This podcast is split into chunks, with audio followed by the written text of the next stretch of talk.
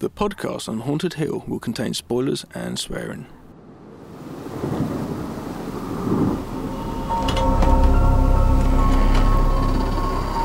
I am the devil, and I am here to do the devil's work. Please help us, Michael. Be one of us. Oh, I didn't tell you my name.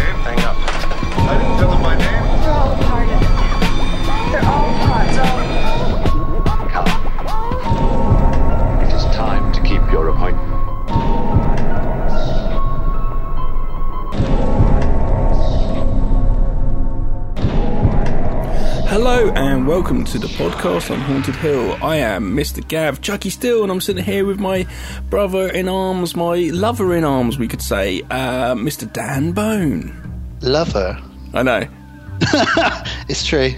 So if you were here, we could be in, in actual embrace, but unfortunately, it's it's a interweb thing again, isn't it? it is. You were here recently though, and we had an embrace then, so that's fine. How are you? How are you? I'm all right. Um, yeah, uh, can't complain. Actually, yeah, not too bad. How are you? Not not too bad. Can't complain myself. Um, so this is our Christmas. Oh no, no, this is our New Year's. No, no, no. this, This, is, my the birthday. Oh, is it your on. birth? No. Hang on a What minute. episode is this? Is it still October? I don't know. Is it November? Is it December? This is episode 43. We've had a bit of a God. break. This is our Easter special, which is about a, a few days late for Easter as well, but you know what? Fuck it. Um, yeah, we've been away, haven't we? we had a little five month hiatus. Now, what was going on, Dan? We, life got in the way a bit, didn't it? It, it, it did, Gav. There were a few little things that popped in there. Things that are serious. And we don't do serious very, very well, do we? No, well, we're quite we're quite happy go lucky type of people, but unfortunately, life really got in the way. Um, so to get into it for myself, I kind of I kind of get into it a bit. I had a bit of family problems, and I actually ended up separating from my wife and moving out from my family home with my kids, which was a little bit, as you can imagine, a bit of a blow. And um, I was in no mood to be looking at films and reviewing them. I couldn't have done it because at any point I'd been like, oh my god, woe is me, oh my god. Oh. and um, I had to move into a flat which I'm in at the moment, um, uh, which is above a funeral home. It doesn't get much more depressing than that, does it? Well, no, it gives ref- uh, perspective of life, doesn't it? Really, it's dead people underneath. It can't be that. It's not that bad. You know? It's not as bad as the guys living below you, that's true. Um, but uh, I've had a massive U-turn of recently, and things are changing, and I will be moving out of this flat and moving back into my family home. So you can read that as you will, but things are different. But I was a little bit down, as you can imagine, and um, uh, didn't didn't want to record, but I did write an album. Um, Well, there we go. You channeled that uh, emotion. the thing is, though, once upon a time, um, a friend of mine asked me to write some music for Heineken TV advert, and um, I, I didn't get the job because it was happy music of people sitting around a barbecue drinking Heineken, and I couldn't do it because I can't write happy music. But I've recently, I've been pretty low at what I was, uh, well, not so bad now, and um, I the album I was writing, I actually wrote three happy songs, and it's like, how the hell, how how did I make happy songs out of being so feeling so shit? But I don't know. Have you done that? I don't know. But, you know, um, yeah, it's quite creative, though. You can see how people, creative people, do get. If you're sort of pushed to a certain, certain point in life and, you know, you're pushed down or whatever, and you've, you're trying to fight back or you're feeling low or whatever, and you do those creative juices really come to you. And it's actually quite an incredible experience in a positive way of looking at it, you know?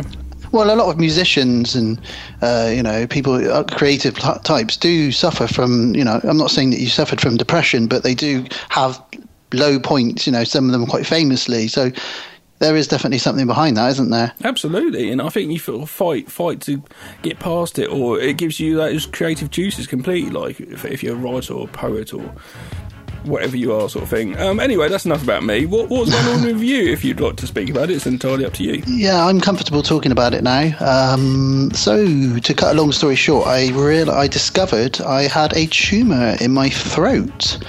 Um, this is something that I kind of suspected for the last few months of last year. It, it was giving me lots of different problem, health problems with my voice and being able to swallow and produce saliva, etc., etc. And if we were going to podcast, you'd been like, "Hello, and I'm Dan Bone." Yeah, I literally I lost my voice on and off here and there. Um, it's still it's just coming back now, but I had to undergo quite um, intrusive surgery only three weeks ago, actually, um, where they actually cut into my throat and they've taken out my entire salivary gland, my Oh, what? submandible gland. So you, you, don't produce saliva anymore? You have six salivary glands, four very small ones in your mouth, I and no and you, and you have two big ones on on each side and uh, out of your mouth. We're not just a horror horror movie podcast, are we? We are a horror movie. I am a horror movie. But we're not just a horror movie podcast. You're giving us information. I didn't know about salivary glands and the six of them. Yeah, well, I didn't, but I suppose you do when you when you find this out. So um, the reason they removed it, obviously, is because there's a chance, a very small chance, that it could be cancer. Um, I received a letter actually only in the last couple of days inviting me back for um, a meeting, but it's not for like another two months. So I'm guessing it's not cancer. I wish they'd put that in the letter. But start to start with, it's not cancer. But I, you know, so I can't rule out anything. They they will tell me everything, and there is a tiny chance that it, it could come back. Um, it's not through anything I ever did. You know, I have smoked on and off. I haven't for years now. Crack. Uh, but it's it's a, yeah, it's the crack basically that was the problem. Crack habits, Um, apparently, it, start, it started off the size of a grain of sand, and it's probably about 15 years old, maybe more. Really? Um, and it, takes a long time. bigger to- and bigger. it ended up about the size of a golf ball. Now, obviously, I have or did have. And this is another sad story. I've lost my beard because they had to operate on my throat. Now, now, So- ladies and gentlemen, this is the. You know, I said what I said. Dan's saying about tumours and all this stuff, but come on, this is the bad part. Dan's lost his beard. I had to take off all of my beard, a very small goatee on the chin. Um, Rest in peace, Dan's beard. Now that's what another reason. A good thing about it, that beard was that you couldn't see it because when I actually took the whole beard off and went into hospital for the operation, it was quite it, it protruded quite a lot out the side of my throat. So thank God that that beard was there. It would it protected it really from anyone seeing it or anything like that. Um, but yeah, so uh, that's pretty much where I've been. Um, it's quite a big operation. I've been off work for three weeks, uh, recovering. I'm actually going back in in a few days. Um, first day back and all that. I've been on a lot of medication, which has been a a, a high point, if you will. Um, especially the morphine they were giving me in the hospital, and it meant that I sat around watching an absolute shit ton of films. You did. You watched Uh, a lot of movies. Did you? Did you, I text you to say keep count? Did you? Have you got a guess? At like twenty five? I know it because because I um, That's my guess. because I rate everything on on IMDb because I'm a dick. Um, 88 films in the last 21 days. I don't think Dick. I think OCD. Yeah, OCD. So 80, 88 films in the last 21 days. Not to mention, Eighty eight. not to mention the entire series of Star Wars Rebels Series Three, the entire latest series of It's Always Sunny in Philadelphia. Nice. Um, one whole season of um, two whole seasons of Red Dwarf. Uh, one whole season of Dusk Till Dawn. That was season two, and I, I was about to start season three. This probably this weekend. Plus a, plus a lot of other shit along the way. Uh, yeah. Eighty So eight films. yeah. Should have got to fucking hundred. I know that would have been pretty cool, right? wow. Um, And you but must yeah, have watched uh, some shit. I saw you'd watched some Steven Seagal movie where he's just really fat. he- I've watched a lot of Steven Seagal movies, and I've watched a lot of um, Stone Cold Steve Austin movies. Um, I, I love those sort of movies, but um, yeah, Seagal needs to quit. But actually, the more he makes them, the funnier they get. Exactly. No, let him do it for the for the crack of it. Well, we got we were going to probably going to chat chat about um, net because this is all through Netflix. We're going to get onto that in a moment. Actually, you've got some opinions about some stuff recently Yeah, on Netflix. well, you said you said um, because I ran over to your house recently and you kept feeding me rum, and you said that I started bringing up something which I, I kind of don't remember the conversation, but I do remember the topic because I've been thinking about it recently. So, yeah, I will bring that up. To summarise, though, um, I am well. I'm on the mend. Good, Um, good. Thank you very much to everybody for your support. Obviously, So, I haven't uh, shared it publicly. Um, and so no. and mine as well. Um, I did Yeah. actually chat to some of you listeners uh, privately through messages, and um, you all supported me. I really appreciate. It. So it's a thumbs up from me and a thumbs and, up and a big, Dan. big thumbs up and thank you, and a big hug to everybody. Um, a couple of you guys, some of the, the listeners who I work with, uh, are aware of what I've been going through. Yeah, it's been it's been an odd one really, and worrying at times. And I've never been never had a major operation either. But there we go. I'd highly recommend it just for the morphine alone. Um, but there we go. Um, you know, fingers crossed. Uh, when I have that meeting in a few months' time, it'll be the thumbs good. up. I might even let you all know how it goes. Um, but let's move away from these sad times. We are back. We are back to kick some fucking ass and chew Oh, some fucking God. gum. I've wanted to podcast so much, and it's uh, got to the point where I was like, I was ready to podcast, and I was like, yeah, okay, dude, I'm ready. And you're like, I've got something to tell you. What's up? And like, oh, for God's sake, that's putting us back again, isn't it? I know, I know. I couldn't really talk, and yeah, I- I was I- very down and depressed. when you came down for my birthday. I had my 40th birthday in January, which was a horror themed party, which was fucking amazing. Um, so many great, people yeah. dressed up. It was such good fit. My my favourite, I got to say, off the top of my head, was um, Danny Glover from Predator 2, Yeah, that was good. and it was a white dude as well. But um, Yeah. it was it was just funny. Yeah, There were some really, really good costumes there. really good. Um, and you brought me loads and loads of presents, and Yeah. uh, it was amazing. Yeah, it's such a good time. And it was my birthday last week, uh, and you got me a really cool um, Camp Crystal Lake Counselor T-shirt, which Camp is Counselor sick. from yeah, Crystal. love it. That's that's the that's the that's the thing. If it's just Friday Thirteenth, it's like yeah, whatever. It's Camp Counselor. Yeah, that's it. better. But that, that means I'm going to end up smoking dope and shagging some girl and then getting killed by Jason. But you know, what a way to go! Apart from getting killed by Jason, that sounds okay. Yeah, it's going to be cool, man. Um, okay, well, um, yeah, well, let's do this Netflix thing, which I was talking about. Um, basically, I was just, um, I was just, I was going through Netflix the other day. Why, why was it? There was a reason. I think I wanted to watch a horror movie, or someone came round, or something or other. So I started going through them and going checking out their search for horror movies, and it's like, oh god. And it's got to the point where it's like there's a lot of independent movies on here, which that's good for the independent film community, but not if it's just a load of shit. And a lot of Yeah. them did look like a, quite a lot of shit, and uh, they might not be. There's some there's some independent movies on there which are very good. I, I watched that one. Uh, what was it with the? Oh, for fuck's sake! The one where they all go to the Invitation. Have you seen Invitation? Uh, yeah, that one's all right. That's a, that's a, I thought it was a really good movie. Yeah, that's a good movie. And then there's that other one with the blind girl, the we- oh, the or the oh, deaf the- girl. Oh, oh, God. uh, oh, do you mean um, in the woods. uh, begins with a P, doesn't it? Uh, where the guy in the mask is still Yeah, yeah, yeah, yeah. And that, that was pre- uh, everyone would know this who's listening to this anyway.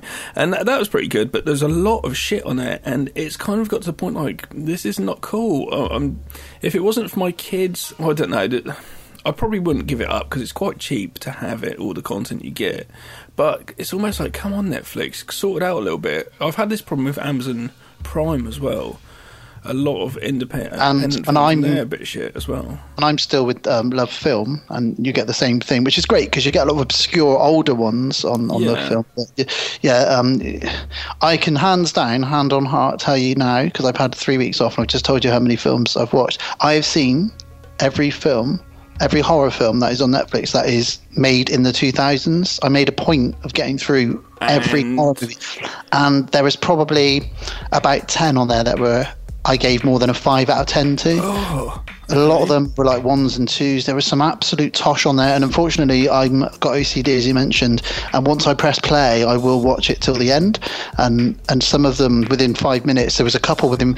There was one film within within about ten minutes. I'd kind of mentally given up, um, and I started playing on a, a game on my phone, which I never do. Uh, I think it was called like Raising Joshua or something like that, and it was fucking terrible. And you could tell straight away.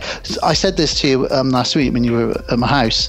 Just because a film's got a great poster doesn't mean it's. But you see that poster and you think, oh, brilliant. That's, Yeah, that's pretty professional. That's always been the same way. It's from the 80s video shops. You see a, pi- a good picture, you pick it up, you rent it.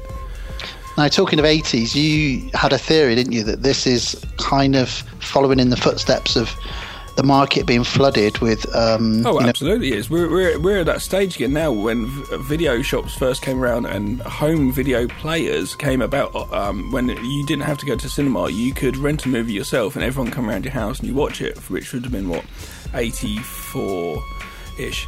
And this is that we're in that stage now, but digital. Uh, just throw it all on Netflix and you can just watch it a touch a button. But it's just like that's not cool. and it's so easy to make a film these days because you've got a phone, uh, got a camera in your pocket at all times. Yeah. You know what I mean? Um, and, and if you want to buy an actual video camera, you don't really have to spend an awful lot, you know, um, to get a fairly decent one.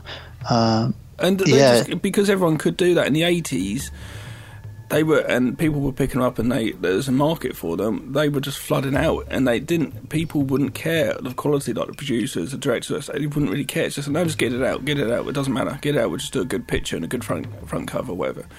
So we're having that again now. What happened with the eighties? How did that?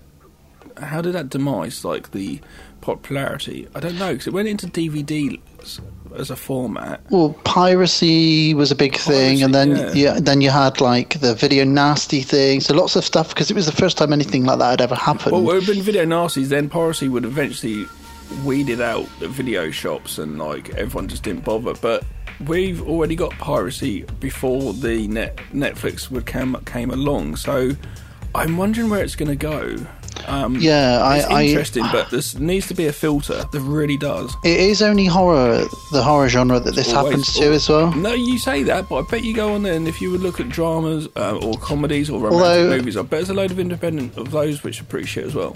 Well, actually, looping back into what I was saying about Seagal, um, he is still banging out about three films a year, and they are absolute tosh. Yeah. Um, he's not even in most of the scenes. It's a double for most of the scenes where you don't see his face. So he's obviously shooting three or four back to back. You know. But there must be a country which is possibly for uh, uh, non-English speaking, which uh, fucking love these things. Like, oh, Steven Seagal, oh, brilliant, brilliant. Yeah, he's, They're- he's and they're picking them up. huge in Europe. Lots, lots of Eastern European countries absolutely Yeah, love it. Yeah, Um, yeah. I don't, know, I, don't, I don't know where it's going to go, but it there needs to be something that happens. Well, I mean, what I've learned here is from now on, because life's too short for me to watch absolutely everything. Um, so what I'm going to do moving forward is, unless I've been recommended it, or it's it definitely oh, it's is got a good gonna be- rating or on Exactly. IMDb or something. Yeah, exactly. I'm I- going I- to go for. it. I do pretty much. If I look at IMDb and it's like seven out of ten, quite often, or whatever rating it is, quite often I'll watch the movie, I'll go back and go, "Yep, I agree with that," and I can very pretty much trust it. But um, that's another thing. Netflix have changed their rating system, haven't they? It's thumbs up Well, or they, thumbs they down. haven't for me. I mean, mine's still the same, one out of five, whatever it is. Yeah. Have you got US or UK? UK. Oh yeah, me too. Weird. Mine's still the same. Um, maybe I haven't. uh, Maybe I need to weird. uh, update something. I don't know. So but I don't have that thing now. Then it just says, "Oh, this this has been recommended to you. Eighty-seven percent recommended to you." It sort of says for me some with some movies, not all of them. It's like okay, but some of the stuff it recommends me is like, I wouldn't like that. Why are you recommending that to me? So it's I don't know where they're getting all this from, but I, I presume it's because people have been rating shit pretty low and they don't want people to see that or something. Which goes back to get some good fucking content then. yeah. You know. Um, I'm thinking of getting rid of Love Film, but I do love the fact that I still get a physical copy sent to me. That's what I did Um, like because then you get the making ofs. Yeah, and I get all that stuff on there, and I so I, I will keep it going. So Alice pays for Netflix, and I pay for Love Film. And actually, what I've come to realise is, again, this ties in with what we just discussed. Aside from the odd little, like the Neon Demon, for example, which just popped up on on Netflix, and Poltergeist two and three. Oh, it's Neon Demon aside, just popped up on Netflix. yeah, last week, so I watched it the other day. Um, Oh, cool. So, I've seen it. so aside from the odd gem, Netflix is mainly very good for TV shows, um, and Love Film is is very good if you want to track down some of those more obscure or even older classic films. Yeah. Um, and obviously they'll get everything new as it comes out, apart from the odd studio that still doesn't want their stuff put on on Love Film. I think Disney or Pixar might be one of those studios. There's a couple of them that don't like Love Film for some reason, but you'll get pretty much any film you want from Love Film, and any most TV shows pop up. Sometimes only for a, a few months. Sometimes they've been on there for ages. Uh, you know, Fresh Prince to Bel Air has come out on, on Netflix a few months ago. That's brilliant um, to be able to sit and watch all of that. You know, and it's just a great way. Really, I've got it on all my devices now.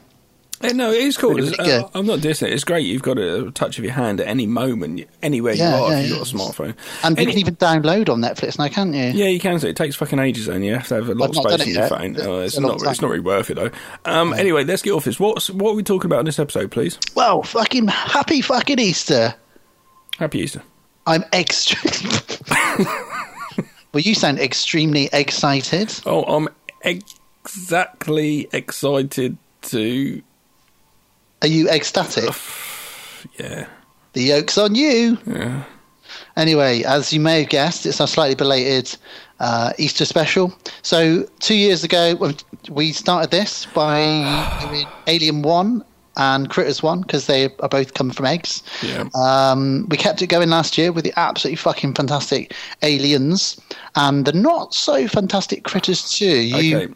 didn't like that too much, did you? Right, I need to discuss this. Okay, this is Dan's choice, and we're coming back for a great, like, after a five month hiatus to do this. And I was like, oh, the Easter special. Only reason being the movies we're covering this evening, and we are covering this evening, as you can guess from what Dan just said Aliens free and Critters free. Now, last year, I, I, I don't like, okay, straight away, guys, I'm sorry if you have a love for the Critters movies. I don't. I never really have done. And last year, straight away, I went, okay, now here's our review for Shitters 2, like that. And I just, and we got a review on iTunes for the podcast. And someone just said, well, if you don't like the movie, why you bother for podcasting it? And I wanted to scream at the review and say, because fucking Dan wants me to. I don't want to review it. But Gavin, OCD, we said we'd do this every year. So, you know, happy Easter. Let's. You're putting me into the vortex of Dan Bones OCD mind now. You know what that means next year's going to be, don't you? Yes, I know. And next year, you're going to review it and you're going to watch the movies and you're going to come to me and give me a case of why they're good movies or something because I don't think I'm going to bother bloody doing it. And then you know what happens the year after that? We're going to have to do Alien versus Predator, No, no, no. and then Alien versus Predator 2, No. and then Prometheus, No, and then. Alien Covenant. Look, because we, we're run, going to run out of Critters movies. What we've got Critters for, yeah. Yeah, but I've got a couple of Easter movies lined up to replace the Critters movies, so don't you worry about that. But I, I don't. Okay, I don't know about Alien versus Predator. I'm quite happy to go to Prometheus. I like. Yeah, I'm, I'm happy to have a look at Prometheus. Let's do Prometheus because at that point we've got the new Alien movie coming out this year. That's what I'm saying. We've got Alien Covenant So as let's well. do Prometheus, then go into Alien Covenant. Yes, Although Alien Covenant just looks like someone's rebooting Alien to it me. does. I watched the trailer. I was a bit like, well, it doesn't do anything. It doesn't excite me in any way, Yeah. which is kind of weird, and it should. But What What are you thinking about the Mummy trailer? Um, again, it's okay, but it just looks. Just looks like a Tom Cruise film. I mean, they've got Dr. Jekyll in the trailer. They've got a, a vampire skull in a jar, and apparently they're going to link in all the movie, the monster movies like Marvel do, uh, for over, for over the next like five years. They've got like Wolfman coming out, Creature from the Black Lagoon, you know, uh, whatever else. But uh, I the, don't. the trailer though, I like the bit when it starts off of. It looks okay on the airplane from the get go, like Tom Cruise sitting there, but then it just goes into this like girl in streets of London and just looks. You know, it's going to be CGI everywhere, and Yeah. it's, it doesn't excite me in the slightest, and it makes you think, why bother to reboot this to begin with? The Mummy, like, why don't mean- you start with something else? It'd be good to have a good mummy film because I did, although I did really enjoy the one that came out, God knows how long ago now, bloody, probably old longer than I thought. You know, the one that came out, Yeah. Ste Stephen, whatever his face is. Um, I enjoyed that one, but uh, yeah, it's, uh, I don't know, I don't know. Well, Um, have you seen any good movies? yeah, um, well- I have actually. Um, did you want to talk about that now? I'm happy to do it. Let's do it now. Um, Yeah. Then we get then we get the show on the road.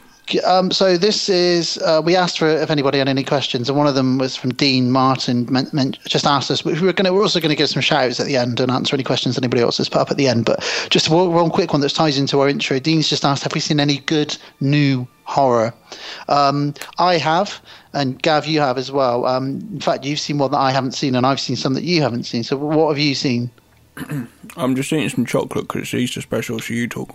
Oh, well, Gav will tell us what he's seen in a moment. But I recently, the one I was probably most impressed with was True Horror, was Girl with All the Gifts.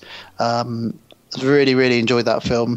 Uh, it's a real good cross between 28 Days Later, I was about to say that. Children of Men, which I absolutely love Children of Men I've, as well. I've got the DVD. I've still not seen that yet. Apparently, it's got a Such a very good fantastic open, film. opening, one shot opening. like It's a got two, two, about two or three long takes in the film here and there. Um, very well done. Almost like how did they do that? To the point where you need to watch the making of after. You'll love it. Um, Okay. yeah, it's a great movie, and it's a very bleak film. Um, apparently, it's very similar to a video game, uh, The Last of Us, I think it's called, which I haven't played, um, where it's like a plant-based zombie virus, which is actually a real virus. It makes ants. Um, have you heard about this virus? That, that these plants can in, put their virus into an ant and make the ant carry their spores somewhere else, and then they then they grow out of the ant's head. Um, so it's like a real virus, What? and they just yeah, it's pretty sick. It's called it's called the zombie real life that zombie plant or zombie ant virus or something. I don't know. You need to sounds check it out. Yeah, yeah. Maybe that could have been our World of the Strange. Um, but yeah, uh, it's pretty fucking weird. Uh, but the film itself is great. You've got like Glenn Close. Lidl must have promoted it because they've got a shitload of Lidl product placement in it, which is You're weird. joking, Lidl. Yeah, yeah, yeah. Because it's all set in the UK. Um, so uh, for you uh, non-UK um, uh, listeners, uh, Lidl's kind of like the cheapy European supermarket. yeah, it's like a German. We got Aldi and Lidl, two German giant supermarkets that came over here about ten years ago, and they're absolutely brilliant. Um, but yeah, they're all the way through it as well. Great film, and if you haven't seen it, you really, really need to see that. Uh, I know a lot of people have, and it's probably the best horror I've seen. Probably, phew, dare I say, in the last twelve months. I'd Okay. say. Okay. Yeah. Um, um, I watched. Um, I've I've seen lots of things. I watched lots of stuff in our five month hiatus, but new stuff. The only thing I can really pop into my head. Um, I went to the cinema to watch Get Out. Yeah, I I really want to see this. Is it any good? Yeah, well, it's quite amusing because um, do you know of Jordan Peele? I really love Key and Peele. I love their sketch shows. Uh, They're doing the new Police Academy movie. Yeah, Uh, they- think they're absolutely brilliant. Well, they did that movie Keanu, which was was all right. yeah, I haven't seen that yet. It was okay. Um, Keanu Reeves does the voice of the dog. Funny enough. Um, oh, really? Yeah, Ah, brilliant. It's called Keanu. Um, yeah, uh, not dog, cat. Sorry. Um, yeah, Get Out was really good. Um, Jordan Peele basically he's just done a straight horror movie. He took all the sort of films that he what he liked, or he looked at the Shinings and your um, um, Rosemary's Baby and stuff like that, and he just took all those elements of all his favourite movies just to make the movie that he wanted to make. He wasn't going out of trying to make a, a movie which is going to tap into the markets, but it's made a lot of money. It's done really well. It's I think it was like ninety nine percent of Rotten Tomatoes. It's like eight point two on IMDb. It's yeah, um, and there's a I think there's a potential for a part two. Um, but it's a really, Really? good. It's it's kind of just a good film. It's not. It's it's um a backwards kind of. It's almost a folk horror movie, but it's more set in a house. If it's in more of like the woodland or something, it'd be a bit more of a folk horror movie. But it's cool. It's a good flick. I, I really quite enjoyed it actually. Um, yeah. Oh, I did from the trailer. I, I see what you mean because I haven't seen it, but I do get that because it's like one black guy and a whole bunch of like white. From what I can see from the trailer, racist guys, Yeah. and he feels like he's like obviously the fish out of water, or whatever. Yeah. Um, so I do get that Wicker Man, you know, everybody else is in on it and That- he's not kind of like from it. that's that's it essentially. Um, Yeah, I don't want to like speak about very- it too much because Oh yeah, yeah, of course. if you're into horror, you should definitely watch it. It's quite funny when when the movie, I went by myself and when the movie ended, I was wearing my blue Run DMC jumper. All when, right. When the movie ended, the lights came up, and I was just sitting there, and this this guy and this woman w- walked past in front of me, and this woman just looked at me and went, just looked at me and laughed. What the fuck are you looking at? And then the guy went, and they just walked past me because I sort of sit there, and watch the credits go up because I was by myself in the cinema, being a being a loner. And um, I looked down, and I didn't notice because I was wearing a blue jumper that the popcorn I was eating was covering my whole jumper. the whole thing was covered with crumbs of popcorn, and I looked Oh, like dear. I looked like some sort of weirdo. Um, Were your trousers out this time? yeah, yeah, yeah. I didn't. I didn't Oh. have my knob out this time, so Thank God for that. that was. Well, that was a bad. That was a bad cinema experience. Well, that was part of the reason I didn't enjoy Ghostbusters 2016 was because you were wanking all the way through it. to be honest. Well, uh, well, I had to do something to take away the interest of how bored it was. Oh, let's not go down that route. when I sort on. of said to you, Dan, I'm just going to wank off because I'm just so bored of this. Okay, just Let's- let's not. let's not go down that route. So you recommend Get Out? I definitely recommend Get Out. I recommend Girl with All the Gifts. I also saw the other night. I watched. It's not straight, strictly horror, but really was in a way. It's King Kong Skull Island. I really wanted to see it, and I've I haven't had the opportunity because I've been very busy. Go to the cinema and watch it. I probably It- won't get chance because it probably won't bloody stay for much longer, will it? such a fun film. Um, Okay. it's everything that, that Peter Jackson King Kong movie should have been. Um, Yeah, his was a bit disappointed, real, wasn't it? Real, real disappointment. This one was much more fantasy. It's just like you know, you've got two or three groups split up on the island and they all encounter these different animals. You don't know what you're going to get next. Do you know what it felt like? It felt like watching those movies on a Sunday afternoon Sinbad, Clash of the Titans, um, you know, uh, The Land That Time Forgot, or whatever it's called. Not that one, that's a cartoon. wa- I wanted you know. to take Jazz to go see it, um, but the only showing was like ten o'clock at night or something. I was like, "Oh, I can't get to watch that. I, I don't know if she she might be all right with it, um, but there are some very scary scenes in it. Um, Really? the- Okay. Yeah, it's done really well, and it's obviously got some great actors in it as well. Um, which which you know, and it's just shot really really great. I can't remember what the guy did who who filmed who directed it now. Um, can't remember what, what even what his name is to be honest with you, but um, it's quite odd that he went straight to, to Skull Island, but that one I would really recommend. The only other one I wanted to mention really is I watched Independence Day Resurgence, by the way, and it was better than people say. The It was- director's Jordan Voight Roberts. what have he done? He has done. There was one thing that he'd done that I'd seen. He's got. He he looks like a. He looks like. Have you seen a picture of him? Uh, I did look at him He the looks other like day. Teen Wolf. Oh dear. Look at his IMDb picture. He's got a beard and hair. She's all completely joined. He's wearing sunglasses. Well, I mean that's a fucking great look, to be honest. Um, he he's done TV stuff. I'm sure there was something he did. Hang on, let me tell you what it was. Um, No, TV stuff. He's rumored to be doing Metal Gear Solid movie. oh really? No, it's just Uh, TV stuff. God, he really does look like Teen Wolf. Fucking hell. Would you? Oh yeah, you're right. There's fuck all he's done that I've seen. How oh well, did he get the gig for that then? that's what I mean. But um, How yeah, did in he the, get the gig for that? Because there's, there's some heavy players in it, isn't there? yeah, Samuel L. Jackson, who's probably one of the hardest working men in Hollywood. John Goodman, John C. Reilly, you know, some John C. Reilly really steals the show quite a lot Tom in that. Hiddleston. Yeah, he's great as well.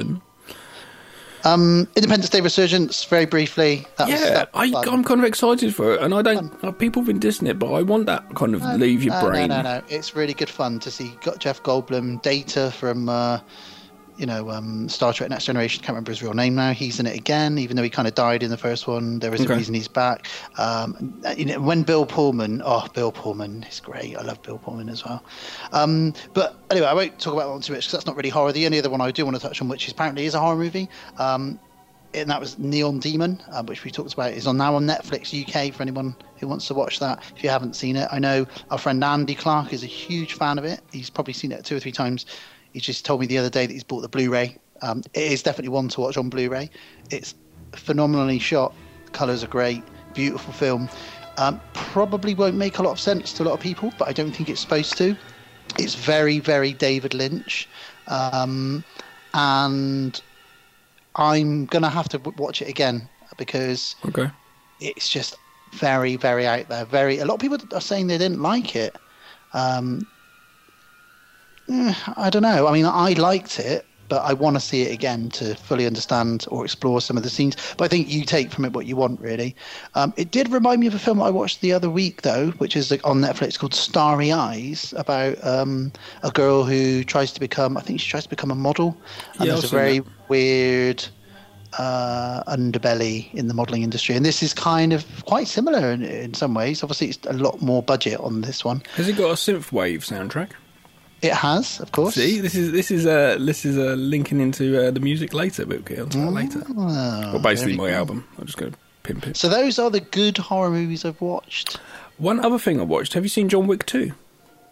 Oh no, I really want to see it though. What? What? I know. Why haven't you gone to see John Wick 2? You love your action movies. Get to I the do. cinema and watch it in the cinema. That's Oh, probably Gav. off. It's probably gone now. Gav, I did watch a very good action movie the other day. No, hang on. Don't get away from John Wick 2. He, uh, Keanu Reeves is fucking amazing in it. It's you've, the perfect you, role. You've not even seen Neon Demon, and you've done a little link there because Keanu Reeves, and I didn't know this, is in Neon Demon. Oh yeah. Um, but he kills. I think it's 154 people in John Wick 2 with his ears with his ears. because he's How's, Ted Theodore what, Logan. What are you doing? You're ruining all of it. What, what action film did you see then? Uh, really, really recommend this. I can't believe I'm about to say this. If you like your action and you like your Fast and Furious type movies, Triple X Three: The Return of Xander Cage. I kid you not, and this isn't a spoiler. I've not seen the some- others. I kid you not, right? because this this isn't a spoiler because it's in one of the, one or two of the trailers. Ice Cube when he turns up at the end. Woo! I tell you, you got Donnie Yen, Tony Jaa, Vin Diesel, uh, Ice Cube, and a few other badass mothers. Oh, it's great. Absolutely ridiculous film. The most ridiculous part was Vin Diesel, and in a good way, was Vin Diesel's chasing a guy through the jungle on, and they're both on like motorbikes, like off-road dirt bikes, and they jump up a ramp, press a button. You remember that? You remember Mask? Mask Crusaders. Fighting overtime, fighting crime. Their fighting bikes, crime. their bikes transform into jet skis. Both of them, Okay. both their bikes transform into jet skis with a push of a button. And they land on the water, and then they basically chase each other through a tsunami mm. wave. I'm not. I'm not listening to you anymore. Let's get off this. This is a horror movie podcast. Let's take a break and come back for some critters. Right, we'll be back in a minute with Critters 2. Oh no, Critters 3. Oh god. Alright, be back in a minute, guys. An Evil Dead TV show? No way. Negan is coming to The Walking Dead. That's awesome. Don't you guys think a werewolf series is long overdue? Oh, hello there. Are you looking for coverage of horror on the small screen that you can't find on any other podcast? Then welcome to Evil Episodes Podcast, where we take an in depth look at horror around the dial, covering everything from today's hits like The Walking Dead, American Horror Story, and The Strain. As well as looking back into the TV horror vault to discuss anthologies like Tales from the Crypt, Monsters, Masters of Horror. Yeah, but do any of those shows have werewolves in them? What movies will become a TV series next? Just how many more seasons will every CW show get? When will they put some damn werewolves on TV? Tune in to Evil Episodes Podcast for all your horror on television needs and more. I need werewolves. Hey, did I mention how Lovecraftian all this actually is?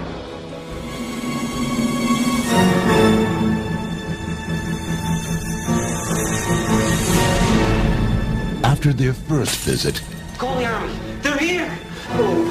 Who? Them? you thought they were destroyed. But they return. And they're getting bigger. After the second encounter, you thought the fuzzy devils were dead. But you were wrong. You're not as smart as you think you are. The critters are back. They've just rolled into the big city Oh, safe at home. in search of new neighbors. They're aliens. Aliens in the base. You have to believe her. They're big, they're huge. And they're never late for dinner. You don't have a gun up here or anything like that. How about a meat cleaver? What is eating him?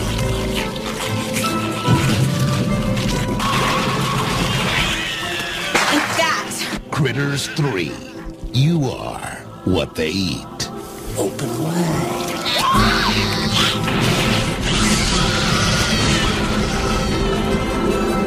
And we're back. So it's been a while. We're a bit rusty. Maybe not. But uh, here we go with our first review for our extra special Easter special.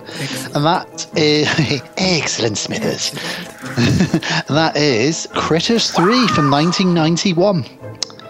The tiny furball aliens that will eat anything or anyone set their sights on an LA apartment tower.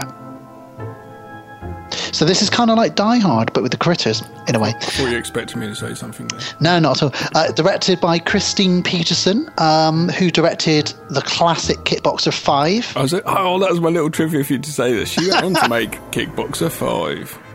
Fucking great film, not. Um, yeah, and it was shot back to back with part 4 as well. Um, so, also, Gav, what is the other very special big thing about this film? Well, this this stars a 17 year old Leonardo DiCaprio in his first film role because he was doing TV before this, and to be honest, his acting is good. Um, his acting's better than pretty much sorry. most people in it. Are you saying he was 17 in this? Yeah, I thought he was about 12 in this. He No, looks. no, no. oh. His acting was fucking Well, great. maybe maybe maybe 15 and a half. You could say for the time that they shot it, it came out possibly. Um, it's funny that he's now won an Oscar. Well, he well he he stands out in this. Like his acting's actually pretty decent. He's a, he's he has a natural acting ability. I was, I was sitting there going, okay, if I didn't know it's Leonardo DiCaprio and he went on to be that person, if I knew nothing more and I was just watching this movie, I'd still be like, that dude's got that dude's quite a natural. He's quite a good actor. Yeah, he's really good, especially here, the intro, the first sort of 20 minutes where, where he's, or less maybe, where he, we meet him um, for the first time. He's very good. He kind he's, of he's naturally starring, leads the other actors. He- no, no, he's not. He, comes into a little bit more later on in the Yeah. apartment complex, but no. Um, he there's a there's quite a few times though where he gets that little frown, that little wrinkle in his between his uh, eyebrows, and you see like the Revenant or um, you know Django or any of the, the films he's been in recently. 'Cause He's, he's, he has now turned into um, my favourite actor of all time, and what I who I believe is one of the best actors of our generation. Um, I think he's great. Uh, whether or not you agree with that, I don't know. Um, I know. I think he's very good. I, I, I there's this point when he's um he's a couple years older than myself, but there's a point when I was sort of younger and was 18, 19, and loads of girls be like, "Oh, Leonardo DiCaprio," and you'd be like, "Oh, fuck him!" And his Like the Titanic ah, years. Yeah, the Titanic years, Bar yeah. School Diaries, all this stuff. So Yeah. I never used to watch any of those films, and I've still not seen them. I've still never seen Titanic. I'd re- recommend the Basketball Diaries. Okay. Um, but um, I um, uh, I don't know what movie it was, but it was a film of his where I got into- Shutter Island. Yeah, could well have been actually. I saw that in cinema, and I was Fucking kind of great like, film. "Oh, this guy's actually okay." And I started kind of drop that whole like, "They like him, he's good looking, and girls like him." I'm not jealous. I'm not I'm not jealous. jealous. I can pull. He um he is working a lot with Martin Scorsese over the last few years, almost like he did, like Scorsese did with De Niro. Well, I Um, watched a short film last night called The Audition, which uh, was shot, I think, maybe last year, two years. It's 16 minutes. Scorsese, Scorsese, he stars in it, directed it, and it stars also uh, Robert De Niro, Brad Pitt, and Leonardo Di- DiCaprio. Wow. Uh, it, it's it's all right. It's okay. It's not too bad. And uh, Dinar, Din, De Niro and uh, D- DiCaprio, oh my god, lots of D's in this, um, are both up for the same role. And they basically go to this place, and Scorsese's like, uh, "Yeah, you're kind of both going for the same role." And they're like, "Oh, okay." And it's just it's kind of Do they play themselves? Yeah, yeah, yeah. Oh, great! I need to watch that. It's called The Audition, is it? Yeah, it's on YouTube. It's like 16 minutes. Not Audition as in the Japanese movie that we reviewed with, Which or was the a Korean movie. so movie. which. I really enjoyed watching that film. By Yeah, that, that lovely romantic comedy. Well, look, we need to talk about critters. Let's stop avoiding this. So we we start off with a new line I'm logo. Not, I'm not trying to avoid it. We start off with the new line logo, which isn't the new line logo that we know and love, is it? Really, it's What, like the house that Freddie built. Yeah, it's not that anymore. It's like a different one because this is 1991 and things have changed. Um, we also get a rip off of the Beetlejuice theme. I feel the music's very sort of din din din din din din din, din that sort of um, Tim Burton style. I Um, didn't really pay attention to the music. Apart from one point, there was some really, really bad music that came up. I don't know what. Oh, it's in my notes. I'll get to it, but it was just like, man, this is awful. But yeah, okay, carry on. Okay, so we start off with um, a family um, who are driving along in their, their camper van. Uh, this family consists of a little boy called Johnny. Um, Which I thought was Leonardo first. I was, is, that, is that him? Is that him? Doesn't know it's not him. and his sister, uh, whose name escapes me at the moment, but um, I probably should know that It actually. doesn't, it doesn't matter, Dan. Just get on with it. Uh, Annie is her name, and her and their dad, and it. You know, we have they have a flat tire, and they pull over to the side of the road, and when they have this conversation, we realise that their mum passed away two years ago. Um, so they're all kind of coping with it, and he's probably going to go off and work for a railway company. I didn't really get who's going to look after the kids while he's fucked off doing his job, but all the way through it, they're like, "Dad, you have to leave. You have to go," and he's like, "Well, yeah." So he's going to leave his kids. Uh, I don't know who's going to look after them.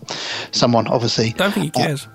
He doesn't give a shit. He just wants to get away from them. But anyway, they, they pull over uh, and they they sort out the flat tire. Well, they're sorting out that flat tire. Little Johnny's frisbee sort of fucks off into the down a ditch and into some woods. And this is where we meet a young Oscar winner, Leonardo DiCaprio, aka Josh.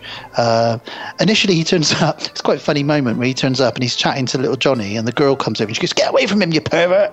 I did think that. It's like, hang on, he's quite young himself. But I, Yeah, I like- su- I, suppose that he could be a pervert, I suppose. Well, but it's, it's pretty good that she's uh, looking out for her little brother, though, I suppose. You know, even in 1991, before paedophiles existed, she's looking out for her, her little brother. Um, so Leo's like, look, we need to go down and Pedophiles exist. that was the tongue in cheek, Jake. Um, tongue in your cheek. Um, so what? dear, oh dear. Go on. So well, we're back, Gav. We've got to make. We've got coming back with a bang.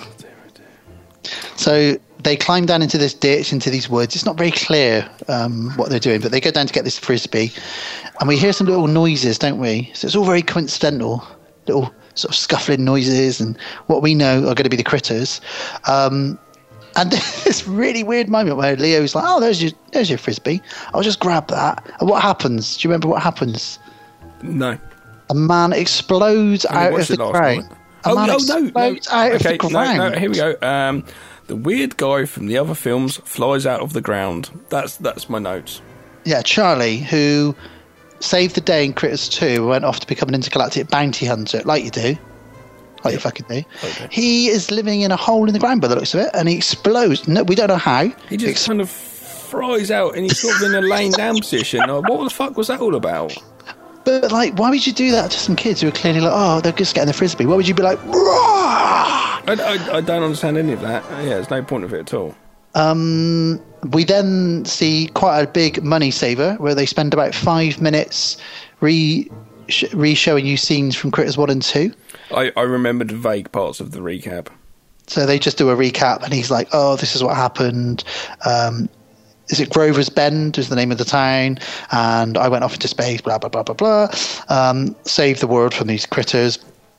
And I'm a, I was a bounty hunter, and they're just like, "Yeah, whatever, dude. You're, you're obviously off your, your rocker."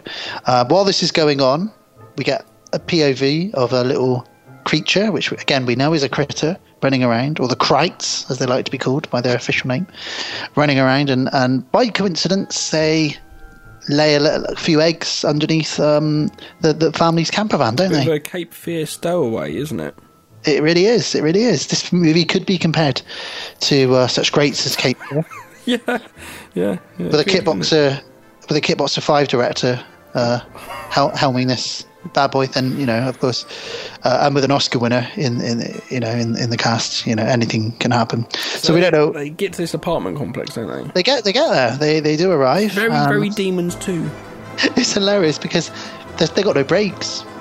No. So they they they arrive by smashing into their neighbour's truck, who's trying to move out. Um, Then he's also sorry about that, and he's like, He's oh, like, sorry, Shrugs yeah, his shoulders, smashed like, what? all your shit that you own is on this truck. You've just smashed it all, you prick. Now, I was very, very excited, not that excited, fairly excited, especially for watching this movie because I didn't want to watch it, that um, Frances Bay popped up. Now, who is Frances Bay? You would know her, and everyone else would know her as Happy Gilmore's mum. She is indeed. And also, Not- another good role. Not she- mum though. She's his um his um his Oh, yes, of course, because she'd be told. And another good role, which is um, I've always liked, is uh, In the Mouth of Madness. When she's I- in the I town and she's got her husband naked, chained up to the uh, floor as she uh, lets um, Thingamajiggy into the hotel. She's looks really young in this, doesn't she? It's like she she suddenly aged in about the late nineties or something. I don't think she looks young in this. I didn't. She doesn't look like she does in Happy Gilmore, which wasn't many years after this. She doesn't look young this. The last thing she did before she passed, bless her, was uh, Twin Peaks. Oh, really? Which I watched season one again recently, which I thoroughly enjoyed. I'm going to get cracking on those soon. Ready You for have the seen them before, yeah? Oh, I have indeed. I have indeed, and I will be watching them again I soon. don't, I don't know if I'm going to rock season two though, because it's quite a lot more, and it kind of goes off on. I hate James and his motorbike and his bullshit sub. I really like. I really like season two. Um, I need to watch it again, maybe. But yes, she she is in this. She is in this. So she is um, her and her husband, very an old couple, and the husband is kind of like obsessed with aliens.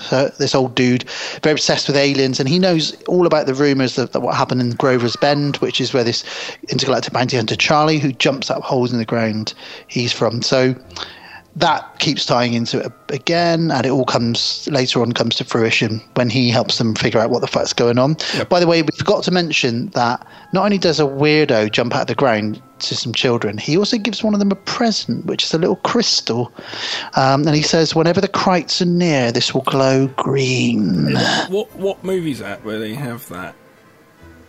Uh, When everything, whenever it's near, it glows. Our audience uh, our listeners are going to be shouting. I'm going to kick myself. Hang on. Fuck. You know it, don't you?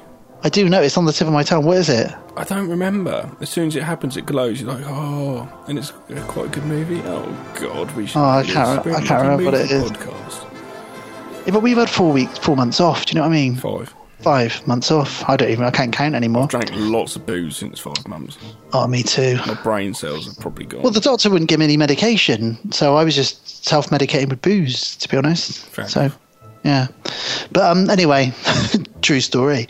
Um, bringing it back. So yes, he's got this crystal. I'm gonna I'm gonna look up that fact. You keep carry on going. Yeah, you, you you tell me about that. So yes, we know that if if this crystal glows green, then we know that the critters are near. But anyway, we're back at we're at this um, this apartment block, and we find out that one by one, all of the tenants are getting kicked out of the apartment, and there's a sleazy uh, maintenance guy called Frank, and what he's doing is he's refusing to fix stuff. He's pretending the lifts are out of order. He's got some pet rats that he releases into people's apartments until they move out. And he's doing this because his boss, the landlord, who Lord we, of the Rings. oh, of course, that that small, small, small budget um, pro- little production from New Zealand that came out. Orcs, isn't it? For fuck's It is. sake. Well, obviously Peter Jackson's stolen the idea from from this, you know, Oscar Oscar led cast film. Um, Yeah. yeah, yeah, yeah. Um, yeah, whenever the uh, the orcs are near, then what's the what's it called? The uh, Don't ask me more things. I found no, the out. sword. It's called um. The, the, the green light sword, the Orky sword. Yeah, he's got a Orky he's- sword. He's got a Orky sword. It's the stinger or something. It's called, isn't it? It's not called the Stinger. It's called the sting or something like that. Stabby, stabby, and, and Gollum's like, oh, stabby, oh, stabby, stabby. Why? No. Stay off the drugs, children. Okay. Anyway, so Frank, going back to the, the, the Critters movie, Frank has Sting. It's called Sting, I'm pretty sure. Oh, for fuck's sake, I've got to look this up now. Carry on. Okay. Um, yeah, so anyway, Frank is working for the landlord, who we find out, coincidentally, the landlord of this apartment is Leonardo DiCaprio's stepdad, and he's horrible, and he wants all these tenants out. Um, not really sure what he's going to do with the building once they're all out of there. Probably just sell it, or I don't know what. Um, so yeah, everyone who lives there, there's not many of them left, and it's kind of got of a bit of a batteries not included vibe here because there's a bit of a rundown building with not many people living there anymore, and they're all moving out, and there's creatures inhabiting it. So you've got that kind of sort of 80s, 90s creature feature vibe going on there. Um, Yes, Sting. Sting, there we go. Let's see, as in Sting and the police. Every breath you take. Absolutely, that's the reason. That's the reason why. As we all know, Sting was named. He gets his nickname from the Lord of the Rings sword. Roxanne! Critters! Put out the red light. So you don't have to put out the green light. Oh, Orcas! You don't have to put out the green light. Oh, precious. So, Frank, the way that the reason that the critters tie into Frank is that Frank's pet rats, who he sends off into people's um, Now apartment. I'm, now I'm thinking we should just be covering 48 hours because I'm picturing Eddie Murphy in the prison van singing Roxanne with his headphones on at the beginning.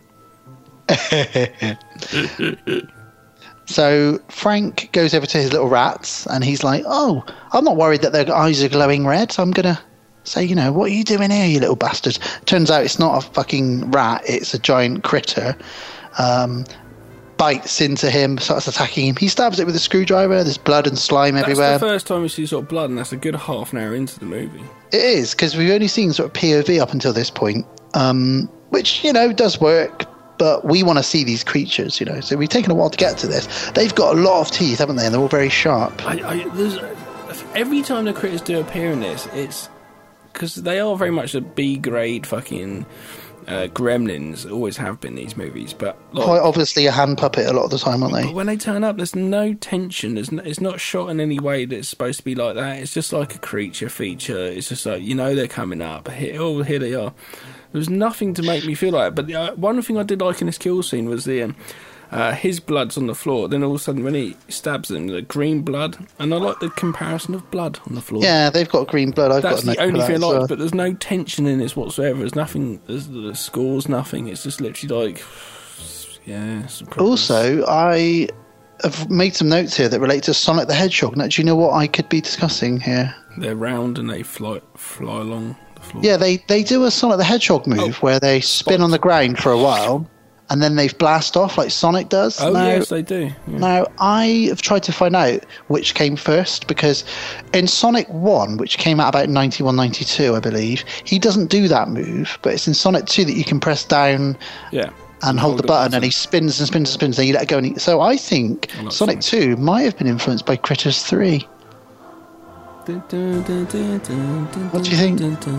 Um, what what which one you're saying is insp- inspired by who? Sonic 2 is inspired by Critters 3. What like you're saying Peter Jackson was inspired by it as well? Yes. I think you're holding this movie up way. And what I'm saying is, be. this is directed by the Kickboxer 5 director. You can thank you, you can thank Jean Claude Van Damme for Lord of the Rings, Sonic the Hedgehog. That's what I'm saying. you just got you. This is not Seven Degrees of Kevin Bacon. No, it's Seven Degrees of Jean Claude Van Damme, my Oh friend. Oh my god. Okay. no, anyway, um, yes, you're right. The critters, unfortunately, don't hold any. They're not scary in any way. They're more comical. Um, they bite. They fire their spines, so they spike people with them, which we later find out have got poison in them. they answer the phone later, which is very gremlins. They do answer the phone. They are. They make noises like gremlins. Um, the crystals glow in. Johnny knows that they're in the building. Um, an old, a, a big fat lady goes into the basement with her bunny slippers on. This is quite a funny scene, and she goes down there and she sees like laundry everywhere covered in slime. The thing is, I was watching this, and I kind of didn't mind the people in the movie in the complex. I was kind of on board with it. When the critters turned up, I was a bit like, I don't really care about the critters. I'd rather just see these people wandering around. Just wanna their see these- I didn't just care s- about these. Yeah, So you just want to see fat lady doing her laundry with her bunny slippers on. yeah. Yeah, I understand. Well, her bunny slippers get attacked by the critters, don't they? For some reason, they really don't like those bunny slippers. Um, they fire their little spikes at them. She pours bleach on one of them um, by mistake, and this is very Gremlins or Gremlins 2. For the rest of that movie, that particular critter now has like half white, half black fur. Um, very, very Gremlins. They, they're obviously getting a lot of influence from from that. Um, Annie comes along, beats them up with a mop. We get weird scene, which goes on far too long, where one of them, the critters, grabs onto the mop with its teeth, and she smashes it against the wall. We get like a POV of what it's like to be on a mop, being smashed into a wall five or six times. It's really unnecessary. to be Probably the most inventive camera shot in the in the film. Did you like that one? Did you? I can't remember. So the premise here for Leo, for, for Josh or Leo DiCaprio, is that his dad wants to teach him how to be a landlord, or as I've written here in brackets, Bit of a dick. Or, or a dick. Yeah, that's what I've got here, um, because he is a horrible, horrible dick. Um, Rosie and Annie they tell their dad about the aliens who've got big teeth, and he obviously doesn't believe them because it's an 80s or a 90s movie. The parents never believe the kids in any of these uh, scenarios. This all started with ET. Um, kids never, you know, they can never convince the adult that, that there's an alien or a monster or a creature, but they'll find out in the end. Don't you worry about that. Terrible scene with the bowling balls where they- they bowl the uh, trash can down the stairs, and we get that strike sort of noise of the bowling, and all the critters go everywhere. My note now says, "Told my cat to fuck off." Oh, a cat or your wife cat? The, um, um, the cat. The cat. Yeah, I don't know what she's doing, but told her to fuck off, and that's what my note says. Brilliant. Uh, we're kind of losing our train here, but let's try and bring this back. Essentially, what we get is the all the adults believe the children. They all go up, of course, into the attic. Oh, quickly, when the larger lady, you, you like to say fat, I'm going to say larger lady, she All goes right, then. down to the basement because there's a guy down there does all the washing and the clothes washing because he, he picks up a bra like, earlier on and goes, I love my job. Because he likes to see women's underwear. Um, she she picks up um before she gets attacked. She picks up um a, a bra and it's got loads of green goo in it, hasn't it? She does she think that that's semen? Because I That's thought. my that- note. It, Yeah. does. It's my note says. Does she think it's spunk? But what blokes has She she been with where it's green? She says "Ah, pervert. It's like I know, but who does green come? what, syphilis, is it? Is it or gon- And also- gonorrhea, isn't it? She's quite happy to pick it up and then put it down and then eat her donut and then put her donut down and then pick it back up. And just leave it there. Like Like that, that's a sexual uh, thing. That's bad. I thought you could say it's like a sexual thing, like people get off on it. Like What? Cri- critter blood? green spunk. Oh dear. Well, the children's dad, Annie and Johnny's dad, gets a spine, a couple of spikes shoved in him by the the critters. He's not very well. The old man is like, they contain venom. We'll take them out. Leonardo DiCaprio's dad goes into a room that we think's got three people in it watching TV. However, what we think are three heads are actually three critters watching TV. I thought it was actual people. Yeah, it was a good little trick, actually. Yeah. Yeah, uh, but DiCaprio says a pretty fucking harsh line here where he just goes, he looks at his dad and he says, I hate you and I wish you were dead. And he locks him in the room. That's not that harsh. My kids say it to me fairly often. what? Yeah. Wow, okay. Okay, so apparently a very common thing. I hate you and I wish you were dead. Um, Did you ever say that to your parents? I hope not. I mean, maybe. I, I remember saying that to my uh, my mum. Wish you were dead. I'd run upstairs. Oh, isn't that a harsh thing to say, man? You can remind the kids of that when they're when you're older, and they'll be like, "Oh God, I'm horrible." No. Uh, oh yeah. Well, yeah, possibly. Um, he then DiCaprio then locks his dad in the room, uh, and his dad gets eaten uh, by the critters because that's what they do. They eat you, basically. So while this this now, like, they all the everybody goes up to the attic, and they're all trying to find a way out of the attic, and it all gets a little bit tedious now because it's, we spend a lot of time with them crawling around in this attic space. I think I started to phase out at this point. There's a really long, and I've got here low point of the film is about a five minute kitchen scene where all the critters that we've got are all in the kitchen and they're all eating baked beans and whatever else food they can find and then they all start having a farting competition and it's just very very sort of I don't know who this was aimed at really um, at this point. It was very Ah, I don't know. Even stoners have got a slightly higher sophisticated. you know what I mean? I don't know. That 1991, if I was drunk or stoned at an American drive-through, I might have laughed a bit if I was 14, but I don't know who this was aimed at. But um, yeah, that's definitely a low point. Um, they then catch the base. They then catch everything on fire because that's obviously what they're going to do because they're critters. They're just like gremlins. So some of the team who are in the attic go for the elevator shaft. One of the women climbs outside.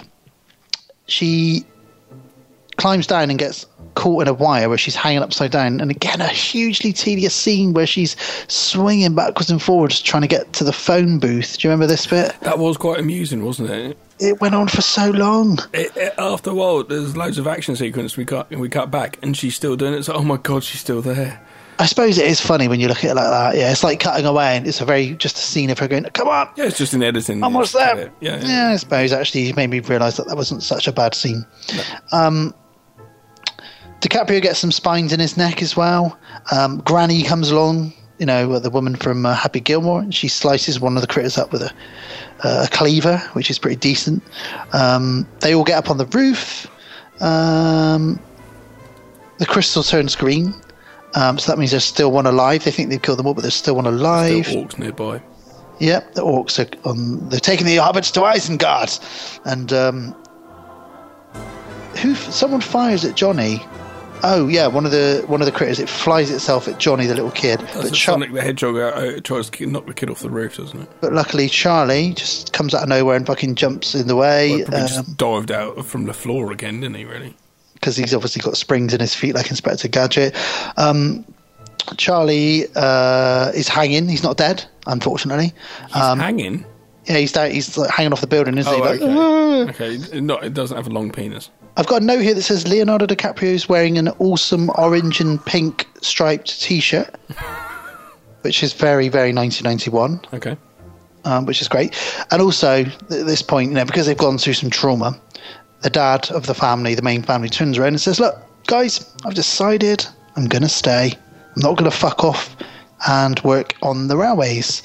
Um, the the the daughter is it the daughter no it's the wife of leonardo dicaprio's stepdad so leo's real mum realizes that her dead now dead husband who owns the building was an absolute twat she's like, well, I'm going to have to give you loads of compensation, really, and we're going to get the building. I'll put you up in a hotel for two or three weeks, and we're going to completely redo the building in only two or three weeks, which is great. I don't know how they're going to do it in only a couple of weeks, but they're going to completely rebuild the building in two or three weeks. Everyone's going to live happily ever after.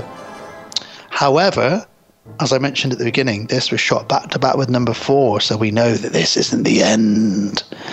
So during the credits, we get Charlie hunting around a basement, Oh, this credit sequence was so frustrating, though. and and he yeah, because it pauses for a good like minute the credit, each Why don't you just have this, then just have a black credit sequence? It's ridiculous.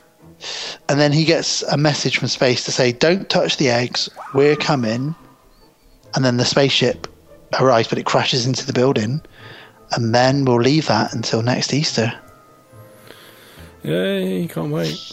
Now I feel like I just rambled at you with a drunken dream that I had, but that that is a film. Um, it's a real shame. As a kid, I really did love the Critters movies, um, but I realised as an adult now it was only really the first one that was any good. Um, they really, really tried to milk um, what they had here. Um, you know, um, as is the, was the case in the 80s and even the early 90s. Like this film, you know, once you get a horror, and I use that term loosely here, franchise, you get what you can out of it. And what I'm going to do now is very quickly talk about, um, uh, you know, what what we mentioned earlier, which is how many of these little creature movies there were in the 80s and early 90s. It was quite a popular thing, wasn't it? It was, and, and I think with Critters, the first one was great, and they tried to cash in on, you know, it's all all of these came out at the same time. The, the obvious one is Gremlins. We that is a great Christmas horror movie. We all know that is fantastic. Gremlins 2, I still absolutely love Gremlins 2. It's got Christopher Lee in it, and I saw it twice that summer. It came out, I think it was 1989. Because that summer I saw Batman and Gremlins 2 twice in the cinema, both twice each. Um, it's a great year to be a kid. Um, there are a lot of other ones though. One of the most famous ones is probably Ghoulies. Yep. You've seen that, haven't you? Yeah, I, I, I always used to quite like Ghoulies Free Go to College. Yeah, because there's four of them altogether, isn't there? I only remember part three. I remember the beginning one, which was a bit more of a straight edged movie, a bit more of a darker tone. Then they just went a bit ridiculous. Yeah, Ghoulies was good. Then there was Ghoulies 2, then Ghoulies 3, something or other, and then Out Ghoulies 4, back to college or something like that. I don't no, know. Ghoulies But, out of college. Or back to college. and what was 4 then? I don't know what 4 was. Oh, well, I don't know. Ghoulies in Space or something. Um, I've got a list here, uh, just very briefly. There was also, I mean, in some ways, Basket Case could be counted as a creature feature. It had a small creature living in a basket. I don't really count it as a creature feature like some would. Um, I definitely would count, obviously, the critters. Um, another one I would say in this vein is The Gate, which I think is a phenomenal movie. Um, and I think we should probably cover that at some point. Absolutely love The Gate. You like The Gate, don't you, Gav? Um, I haven't seen it for a long, long, long, long time. Here we go, Dan's mum. So I went over my mum's about a month or so ago. This must have been on a channel because she told me she was watching a film that had that bad guy in it. That good looking bad guy from Blade was in it as a child. And uh, he had a lot of little pink little gremlin creatures living in his house. And I said to her, Did they come out of a hole in the back garden? She said, Yeah. I went, Was it the gate? She said, Oh, it was. That was it. I said, Brilliant. Thanks, mum. She loved it. Um, you also got um, the mun- a film called Munchies which I remember the poster for, but I've never seen the film Munchies. No, I've not seen it. Um, how can we forget Elves? That terrible, terrible Christmas movie. I've not seen it. It's really bad, but in a in a good way. Beasties, 1989, Okay. and Hobgoblins as well, which again is a really, really so bad that it's a hilarious film. You're not selling these movies to me, I've got to say. Okay, and one I'm just going to mention very briefly In the 80s, though, you could have sold these movies with just the title. I'd be like, yeah, let's watch it. Uh, the only other one I will mention, Little Creatures, um, and he reminds me of something off the Labyrinth. Actually, is um, a tr- uh, anthology film called Cat's Eye, which I'm sure you've seen. Yeah, yeah, yeah. And you've got the one episode with a little troll that or goblin that tries to steal the little girl's breath while she's asleep. Yes. And that's a really one that stands out for me as well. So in the 80s and very early 90s, these little creature features were a big, big boom, kind of like zombies are now, I suppose, or vampires were a while ago. You know what I mean? Um, we go through these little phases. Zombies are all the rage at the moment, aren't they? Well, well, you say zombies are a rage. Zombies have been the rage for the past few years. I don't think they are so much now. They've sort of died out. I don't know what we're going for now because found footage was as well. Uh, But, but but with zombies, I mean, we've got Walking Dead, we've got I Zombie, we've got Fear the Walking Dead, uh, The Returned, we've got Glitch. A lot of TV shows alone dealing with zombies. yeah, I have. I have kind of been watching that. Um, Girl with Girl with all the gifts. Yeah, that one as well. Girl with all the gifts. That really silly name, Santa Clarita Diet. Santa Clarita Diet. What Girl with all the gifts as well. title for a TV show. I've heard it's good though. I haven't started watching it yet. It's, uh, watched about four or five episodes. It's all right. It's nothing amazing. It's all right. It's getting it's getting to the point now. Each episode's kind of the same as the last. A bit like, okay. You you can tell, unfortunately, though, especially by this movie, that we're getting to the end of that run of creature creature features effects. Audiences were expecting more. The effects couldn't live up to it. Um, yeah, I've seen better effects. This film wasn't very good with effects. Critters Three. I I'm going to rate this. I'm going to give this a thumbs down. Unfortunately. oh, good. Uh, Yeah. yeah, yeah, yeah. Absolutely thumbs down. Yeah, as you can Um, tell from my input into this uh, review. if you're a completist, by all means check it out. You can easily pick up the box sets, but if you want to watch a Critters movie, really just watch Critters One. Um, it's kind of like the Matrix movies. Just pretend there was only the first one. Yeah, Don't I- worry about the other ones. I saw the first Matrix movie once, and I've never seen the others. Oh well, you're you're a very lucky man then. Oh, good. I'm glad. Um, I might revisit them one day, but probably not. The Matrix One still stands up. Very very good. I love Keanu Reeves. He's so good. He doesn't even look his age, does he? Is he? Have you? watch John Wick 2 then. Have you seen um, all the uh, conspiracy theories that he is like a vampire, Keanu Reeves? Because like he just doesn't age, and there's loads and loads of, old, of pictures from over the last like thousand years, like paintings and photographs Yeah. Of men that look exactly like Keanu Reeves, just turning up randomly. It's pretty weird. You should check it out sometime. Well, he was on Nerdist podcast not long ago, and um, they did actually say to him about it, and he's like, "Well, I don't really do anything different. I, I just must have some good genes or something. I have no idea." Well, he's Hawaiian, Chinese. Uh, he's like he's got three or four um, different backgrounds, so he's of mixed heritage. And he's he's obviously Hawaiian, because we know that from his name. He's got some Chinese as well. So maybe if you mix them all together in the right way, all those genes, you end up looking like he does when he's and he's fifty two and he looks bloody good. And, and watching John Wick 2, it's the perfect role. It's pretty much like a point of view computer game. It's amazing. It is good. He's very wooden, but I love him. yeah, but this role's perfect for him. I know kung fu. Anyway, that was Critters 3. That was Chris three. Uh, Yay. Chris three. What can we say? Watch Gremlins two instead. Yeah, yeah, absolutely. Um, right, let's get out of here. Right, what do you want to do? Do you want to go straight into the next film, or do you want to have a little fun segment before?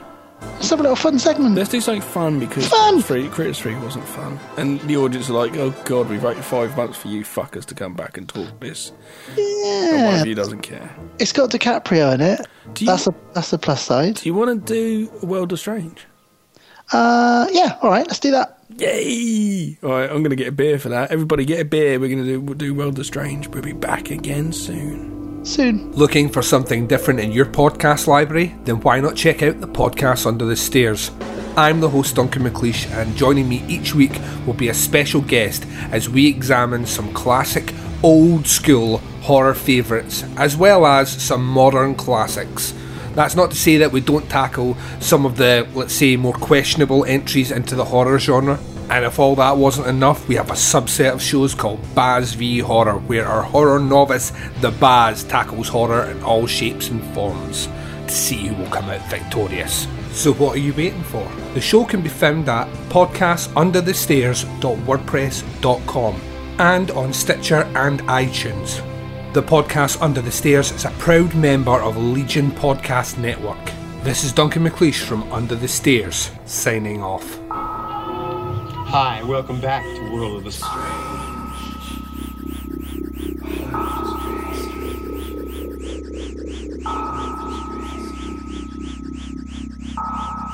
And we're back for World of the Strange. Dan? Strange. So strange. Thank you. We're a bit out of practice, aren't we? It's so strange. The world. Dan, it, see, if you don't know of this podcast, it's your first time. Generally, our reviews are a little bit more upbeat than the last one we just did. um, and we also do a thing called World of Strange. Um, I've still got to edit our last video one as well, where we both got scared and heard horses and children crying That still in a graveyard, which I, I haven't watched since because I think it freaked me out too much. That was on Halloween. It was on Halloween.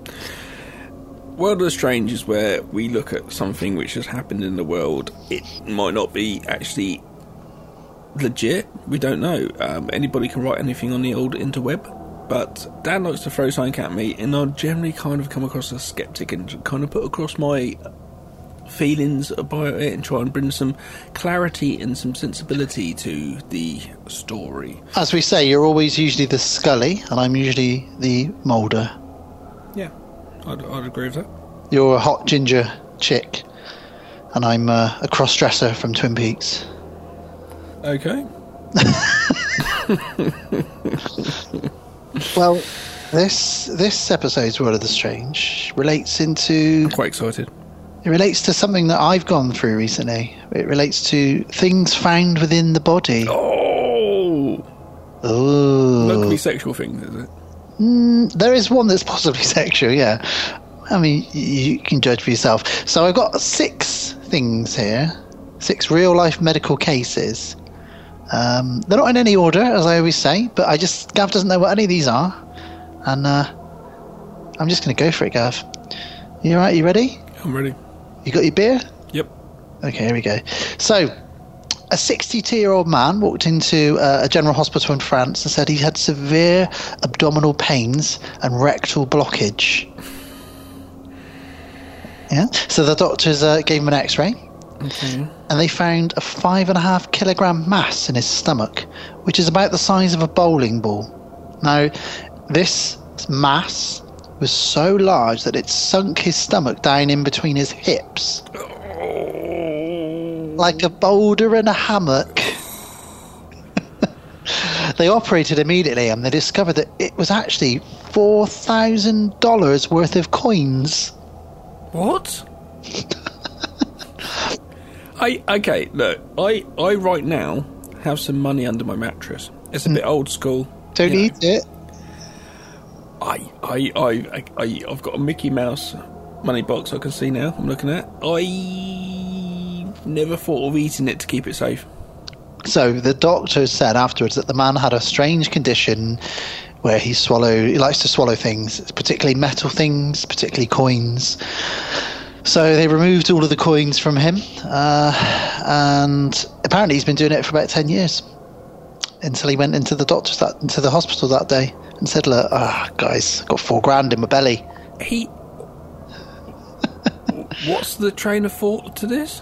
Well, he just there is a, a condition that people have where they like to swallow different things, um, and I don't mean that in a sexual way. They just mean to like they just like to swallow things, you know. Um, there's like world record holders, isn't there? Like most pennies swallowed and shit like that. Um, and this guy wasn't even doing it for the world record. He was just doing it because he wanted to eat money.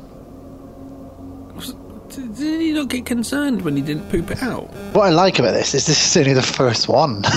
you got another fi- five to go. So there we go. That's your first one. You happy with that one? Yeah. That's a start. All right, we're going to fly over to uh, India now, New Delhi. Oh, what have I been up to? So this guy comes into the. Don't say a uh, snake. No, no, no. Similar. So this guy, this guy goes into hospital and he says, "Look, "I've got very, very bad abdominal and chest pains.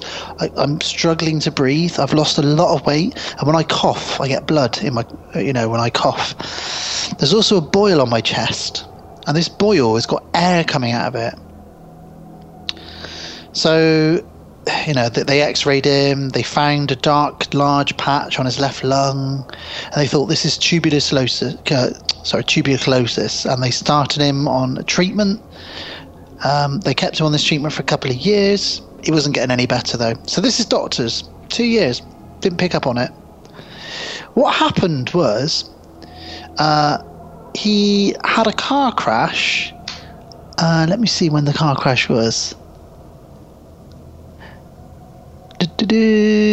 About five years before, he'd had a car crash, and the belt he was wearing around his waist, mm-hmm. the car crash was so severe, the belt and a little bit of the, t- the shirt he's wearing had gone into a hole in his stomach that they then sewn up. Just thinking, oh, he's got a hole in his stomach, sew it up, he's belt? fine. No, no, no, his trousers belt. His trousers belt went Yeah. into his stomach. How? How? Yeah. how what? It broke off. It it, it must have done the, in in this car crash. Right. So, so he's cut his stomach wide open in this car crash, and his belt must have broke, gone up in his stomach with a bit of his shirt. They sewed it in. Five years later, it's worked its way up into his lung, Okay. so they had to remove it. Okay. How did it work its way up to the lung? Uh, this is this is a lot better than I thought it was going to be. When you said there was air coming out of something, I was like, "Oh God, something burrowed itself into it. and it's No, no. breathing." no, so he just uh, he's alive to tell the tale, and he's fine. Um, but yeah, I don't know what the the uh, the medical treatment's like over in India. But if they didn't notice a belt in his stomach It they could, have been, it could have been quite a mess though. But you'd think you'd notice a bit of a shirt and a belt. Well, the fact they kept him on uh, tuberculosis, tuberculosis, I can't even say it, treatment for two years without bothering to X-ray him. And then they Tubular realised tubular bells, Mike Oldfield. Is it Mike Oldfield? Yeah. Yeah. Right. In, on to the next one. That wasn't that. I thought that was going to be a lot worse and a lot more like, and it wasn't. So I, I feel okay. Okay, hit me. 77-year-old lady in China. China. She's, She's definitely put something in her. She's had headaches her whole life. Terrible headaches. Terrible, terrible headaches. Doctors uh, gave her an X-ray. Bear in mind, she's 77. Turns out, 64 years ago, in 1943, when she was 13, she'd been delivering food to her dad on the front lines in World War II, and somebody shot a gun. The bullet went through someone's arm and lodged in her brain. Oh, really? And her mother used herbal medicine to heal the wound. Uh, you know, green tea, etc. Her, her, she's fine. It all healed up. And uh, 64 years later, the doctors were like, "Well, yeah, you've got a bullet in your head." That's So they- give you a headache. And it's uh, got rust on it, which is what's giving you the headache. Oh, not not just a bullet. Not just the bullet, but rust on it as well. So they took it out, and she was fine. Okay, Pretty crazy. that's yeah. I bet she's got. So she's. Is it kind of like that episode of The Simpsons where they take a crayon out of Homer's brain and he's really intelligent all of a sudden? maybe, maybe she completely changed. Okay. Okay, we got another one that's, now. That's then. not too bad. I'm, I was, I've been expecting really creepy, gross stuff, but that's not too bad. So we got another one here. Guy working in a ski resort in uh, in America. He's working away, doing his, you know, he's an odd jobs man, and he got blurred vision and a toothache. Um, he took aspirin. So it's in his brain then. Yeah, so he took aspirin, he put ice on his head. He went to the dentist, and they found out that he'd accidentally fired a four-inch nail up his nose and into his brain. Uh, what he didn't think of letting anyone know this beforehand. So he was using a nail gun, and one of the shots backfired and shot up through his up through his sorry through his na- his mouth, up the roof of his mouth and into his brain, just behind his nostril, and it just barely missed his right eye. So it took him six days before he went to the hospital. he was he didn't tell anyone about the nail gun. He just thought, well, I'll take some aspirin. I'm sure. This- he felt a bit embarrassed. Imagine they're going, well, sir, we don't know what it is because you've taken aspirin. You say you've used ice on it. I mean, what else could this be? Um, is this probably a good time to mention that I was using a nail gun at the time? There, there was this one for incident with the nail gun. It went. I pressed it and I was turning. I had it round the wrong way and uh, it went into my brain. Um, the nail was removed after four hours of surgery. Okay. He's all right now. There we go. It, but he's not all right. He's got to hold down the embarrassment of uh, shooting a nail into his brain. Very true. Number one. Not great though, is it? That's not number one though. No, no, no. I think we might have uh, another one here, which, as I said to you, I think might be quite a sexual one. Let me just find that. Sexy. Not not sexy, sexual. Okay. Um, hang on. Well, it might be sexy if someone. You, your voice might. Some people might find your voice sexy. Well, I, I think it was probably sexy to the guy that did it. Let me just find it. Sorry about this, uh, all you listeners out there. Here we go. So a guy goes into the doctor's surgery, similar to our friend with the money. He's out. He's got pain in his stomach, rectal pain as well, and he's not able to pass any poop. It's been going on for a few days. He says. He then says, "Look, I've got to admit to you." So he's off the bat, you know, within a few hours. He's not like the nail guy. He doesn't wait. Doesn't wait a week. He's like, "Look, I've got to be honest with you. Me and my boyfriend were fooling around, and we poured some concrete into my asshole." What did he think was going to happen? Why can't, you, why can't you pour milk? Literally shitting a brick. Literally, why? Why? Why do you think that that's going to end out well? So uh, they removed the concrete, which was a perfect cast of his inside butthole. Um, but also, they found that within it was a ping pong ball within the concrete. so they put a ping pong ball in first. Go from ping pong ball to concrete. Oh, the ping pong ball felt great. Fill me full of concrete. What Go else we got it. around here? We got some fucking wet concrete There's going on some, here. There's some concrete here, and uh, I've got some water. I can mix it up for you if you want. Yeah, all right. Hang on. Let me get my tools out. Okay, cool. Let me just get my ovals on. I can just I'm it up. picturing. Okay, I'm, we're ready. I'm picturing a man led on his back, knees behind his ears, in front of one of those big cement trucks, with a little chute, just sort of to his you bottom. know, yeah. So How did they get it out of his arse? operated on it. Yeah, but how? I don't know, Gav. They just operated and How took it out. cut open someone's bottom to take out concrete? He was only in hospital for one night. Fucking hell. They must have put a lot of lube up there and just popped it out. You're not going to pop out a, a shape of someone's bottom out of their asshole. I mean, the picture's online here. You know, Pictures? picture of the concrete. I, I don't want to see it. Oh, okay. Oh, God. So yeah, that was the one that I said might be might be sexy to some people. The last one relates to to me, um, and that's something called a teratoma. Have you heard of a teratoma? No. Mm. Just finished my beer. Excuse me. So a teratoma is a tumour that can quite often contain hair, teeth, and bones, and sometimes more. Now, a lot of people think they're urban legend, but they're not. Um, I was told by my doctor um, that there was a small chance there would be hair or calcium on my ping pong ball sized tumour, which I don't know yet. I haven't heard back yet. Fucking hope not. It's like an evil twin. Um, but I've got to hear.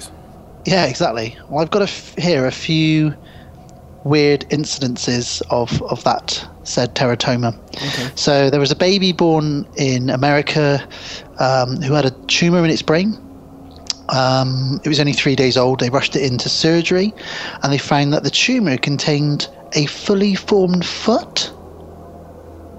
What? And another partial foot, and the beginnings of a hand And this was on what? in a baby's brain, in a baby's skull. Wow, that's that's incredible. So you've heard about this whole "you have your dead twin inside you" thing, yeah? So this is what this is. Give me a recap on that. So you can be born with uh, your like there's some phenomenon where you get a growth, and some people carry it around for like 20 years, and then they have like this tumor removed, and it turns out to be like another baby that, that would have been a twin or something along those lines in the womb, but it just that they, you just merged with it in the womb. Uh, there's another story here of an infant born in Korea who had two separate growths. One of the growths had an eye, um, a throat, couple of internal organs, and a tiny, tiny undeveloped brain on it.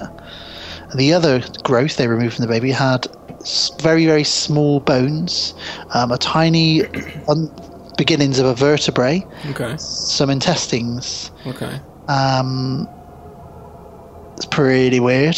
That's um, pretty weird. You get hu- adults with it as well. You get uh, there's a 25 year old Japanese woman uh, who had uh, a lump on her ovary, and they removed the lump, and it had a head and a, a fully formed eye and a couple of internal organs on it.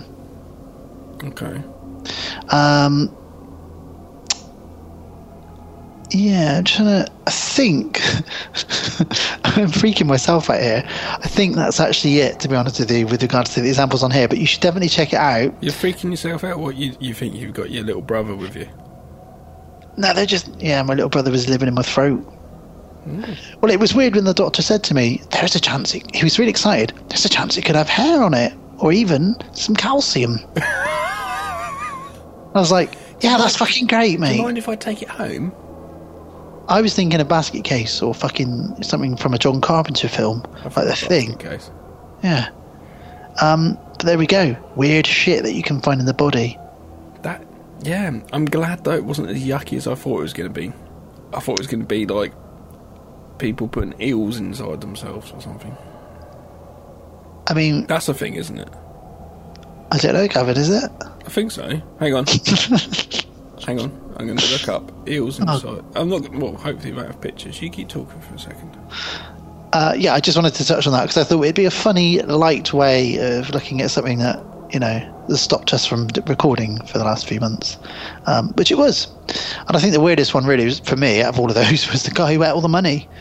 Because I don't understand why he put four thousand dollars worth of coins in his stomach. That not that I'm saying, not that I'm saying I can understand pouring concrete into my bottom. Um, you know, I I don't understand that either. But um, you know, wha- whatever floats your boat. But uh, maybe it was like a mafia hit. You know, instead of like concrete shoes, they just thought, well, if we filled his bottom with concrete, he'll sink and sleep with the fishes. I, I suppose so. Um. Okay. In the late 1700s, wealthy, Jesus. wealthy Brit- Britons used electric eels to get their kicks. See, this I- was, wasn't what I was looking for, but I found something else. Oh God. According to Weird and Wonderful New Book, the Georgian something exotic animals in 18th century London, connoisseurs of erotic would cram into a darkened room to feel eels. Electric spark coursed through their bodies to get their jollies. So they put them up their bottom and got electrified. No, I think they just felt them with their hands. Oh, right. that's not too bad. It's like us licking batteries when we were kids. I suppose so. But back then they didn't have batteries; they had electric eels. So, you know, loads of kids in a, like a Victorian school. Oh, come on, lick this eel. Yeah. The book also reveals a rather stomach churning waxy brown substance called civet, which is basically the secretion from a civet cat's anal glands. What? Georgians used the pretty icky substance as perfume, wig powders, and snuff. They sniffed it. Yeah, Oh, that's divine. You smell divine. What are you wearing? cat's Cat- anal gland. It's Cat's anal glands, new from Fabergé.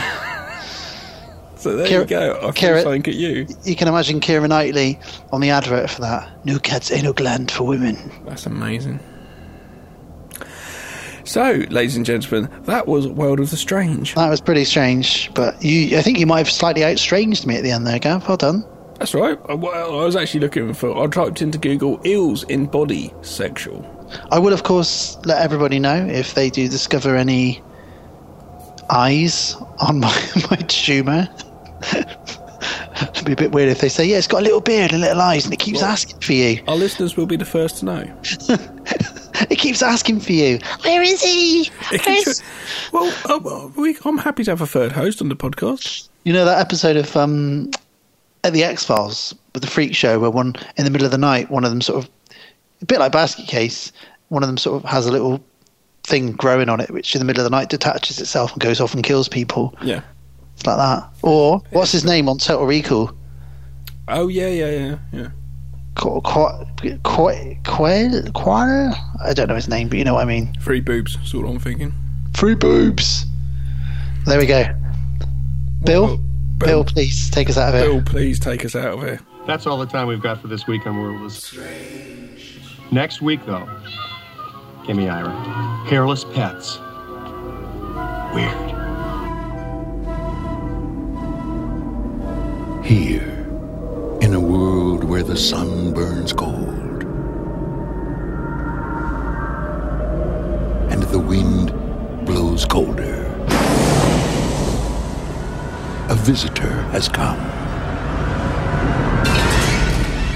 But not by herself. It started.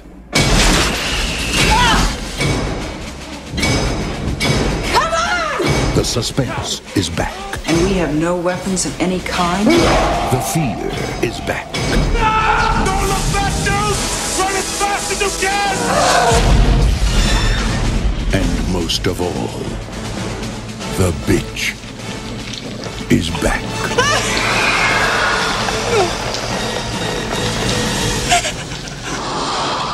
Alien 3.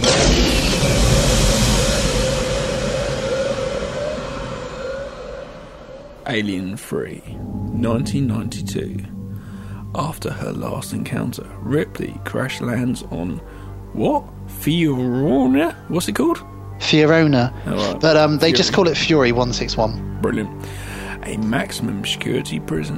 When a series of strange and deadly events occur shortly after her arrival, Ripley realizes that she brought along an unwelcome visitor.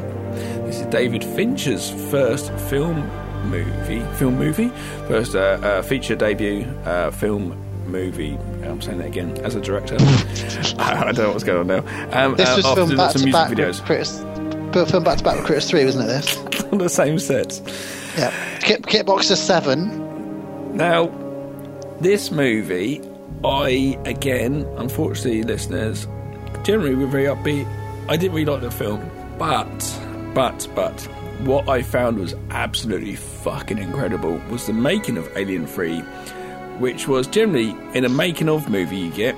You get like, oh, this is how it started. We had this idea, and then we got these storyboards, and as you can see from the pictures, and, and shit like that this was from the get go. Yep, producer uh, didn't have a script to go. Well, David Fincher didn't know what he was doing. Then David Fincher was moaning about the producers. Then it's just like, oh my god, this is Yeah, amazing. there's a lot of Did shit watch it? behind.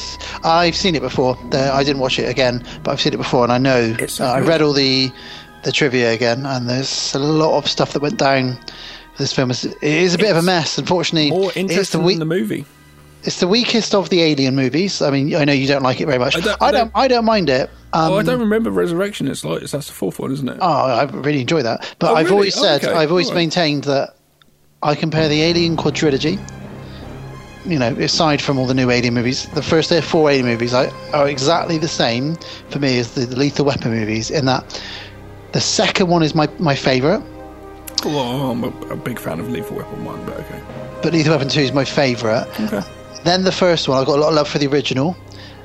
The fourth one, what a great comeback for both of the both series of films. But the third one is the one that I every time I watch it, it grows on me a little bit more and a little bit more and a little bit more. And that's Lethal Weapon series and the Alien series. I don't know why. It's just the same comparison for me. But and, uh, sir, you're black. you blick, you blick.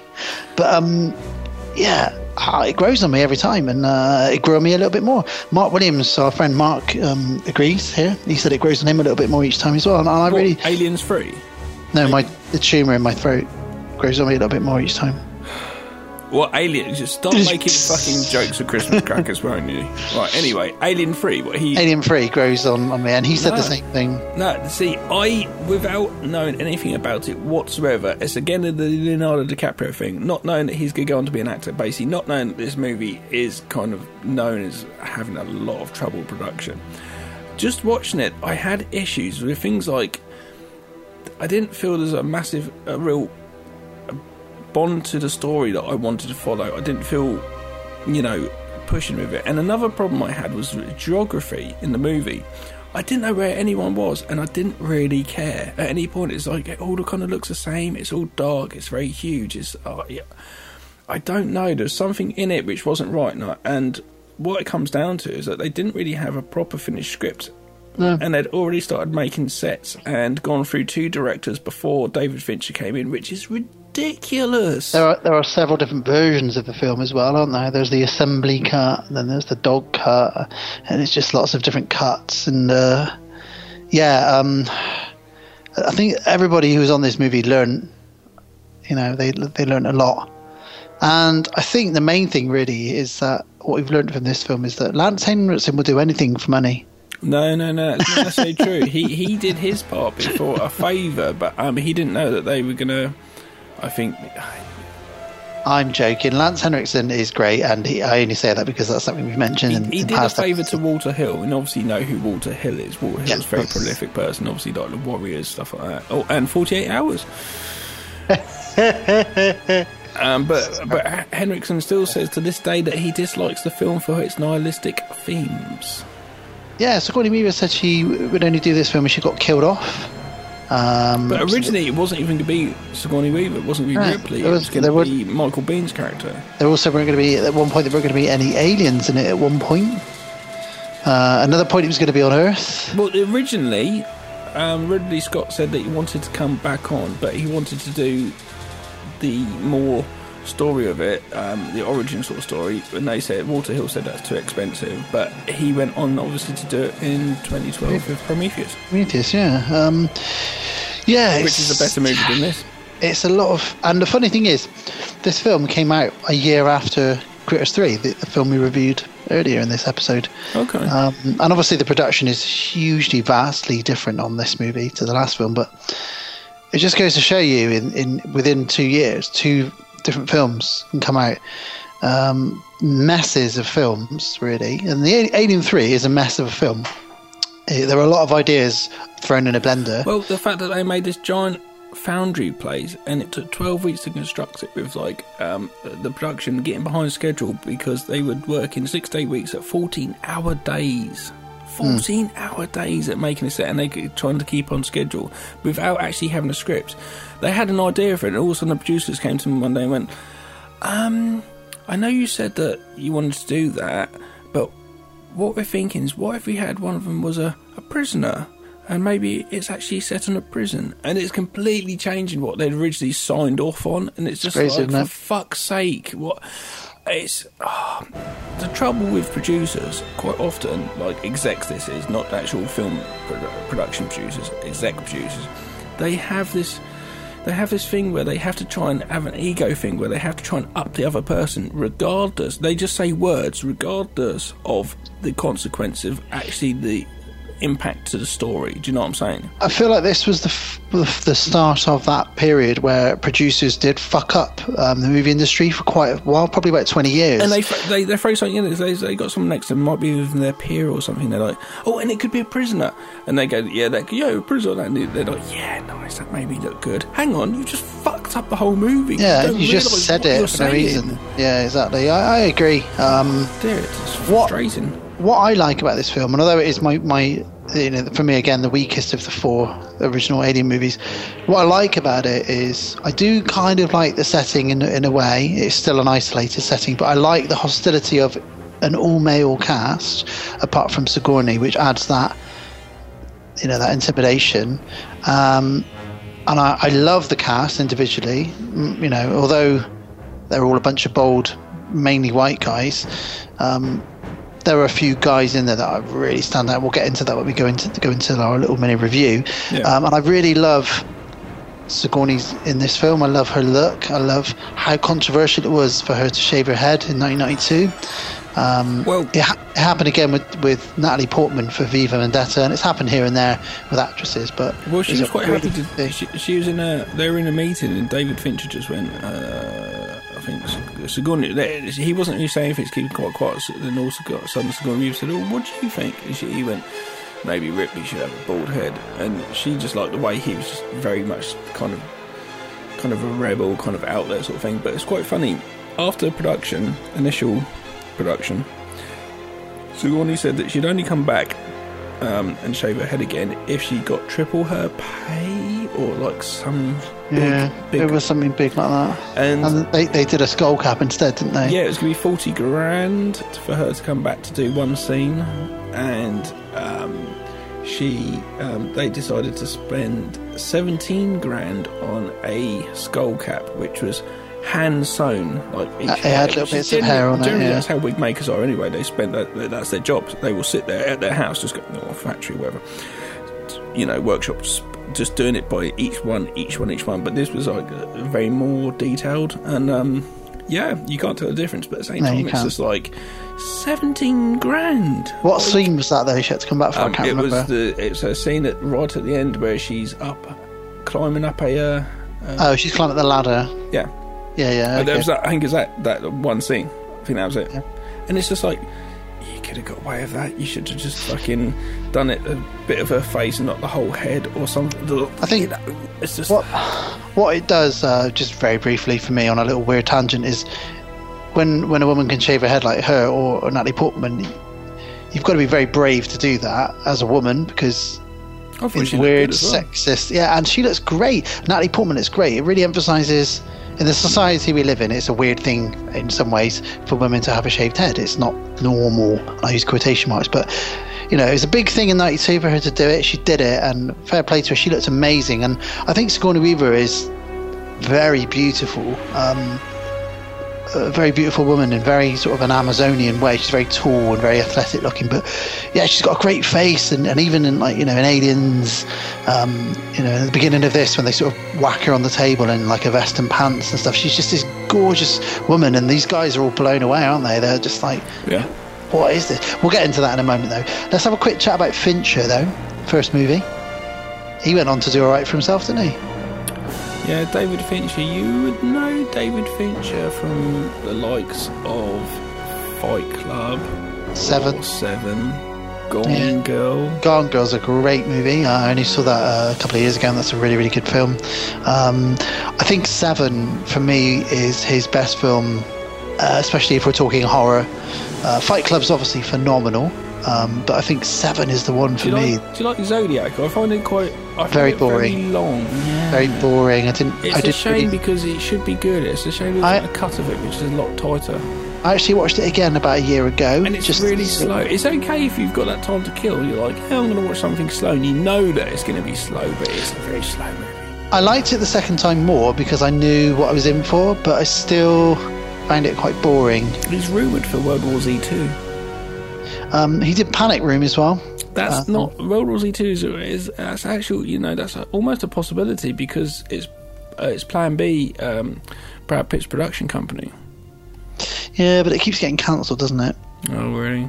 He did. Um, he did um, Panic Room, which is a pretty underrated movie, I think. Pretty decent. Um, Benjamin Button, Yeah, Girl with I saw Panic Room last year. Girl with the Dragon Tattoo, Social Network. So you know, after this, he went on and did some great things. I, Oh, I really like the Girl with Dragon Tattoo. I've, I've not got seen, I've not seen the foreign ones, but I really liked it with Daniel Craig. Guys, this when we eventually Terrible. get to, uh, huh? terrible film. Oh, really? Yeah. They're doing a, they're doing the second one soon without Daniel Craig Why and do you without think it's a terrible film?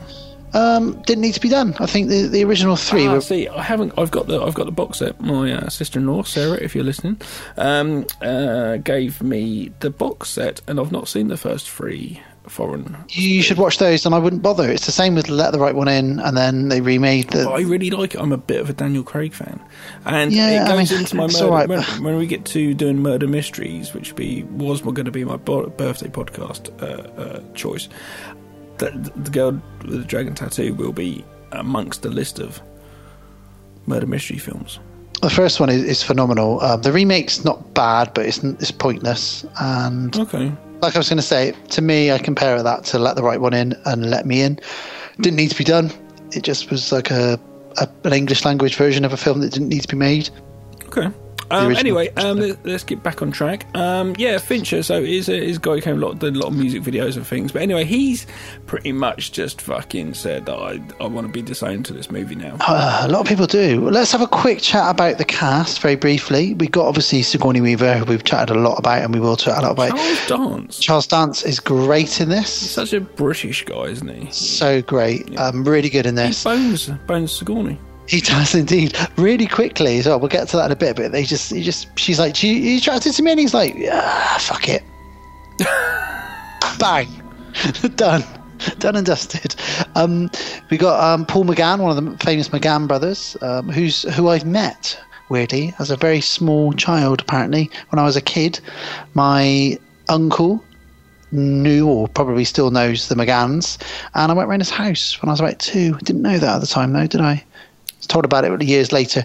Uh, we got Brian Glover in it as well. Um, Random trivia from you there. Um, okay, I don't to tell the truth. I don't really know many of these people. Oh, Brian Glover. Basically, he's uh, all I know him from is um, Teddy sitting in the slaughtered lamb.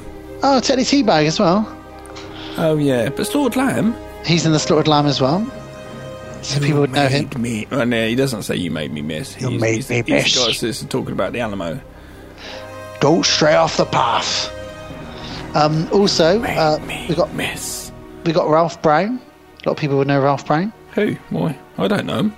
Ralph Brown. He, I'll for me, my favourite role from him is Wayne's World Two, uh, where he's like, "We beat him to death with his own shoes." Oh, that dude.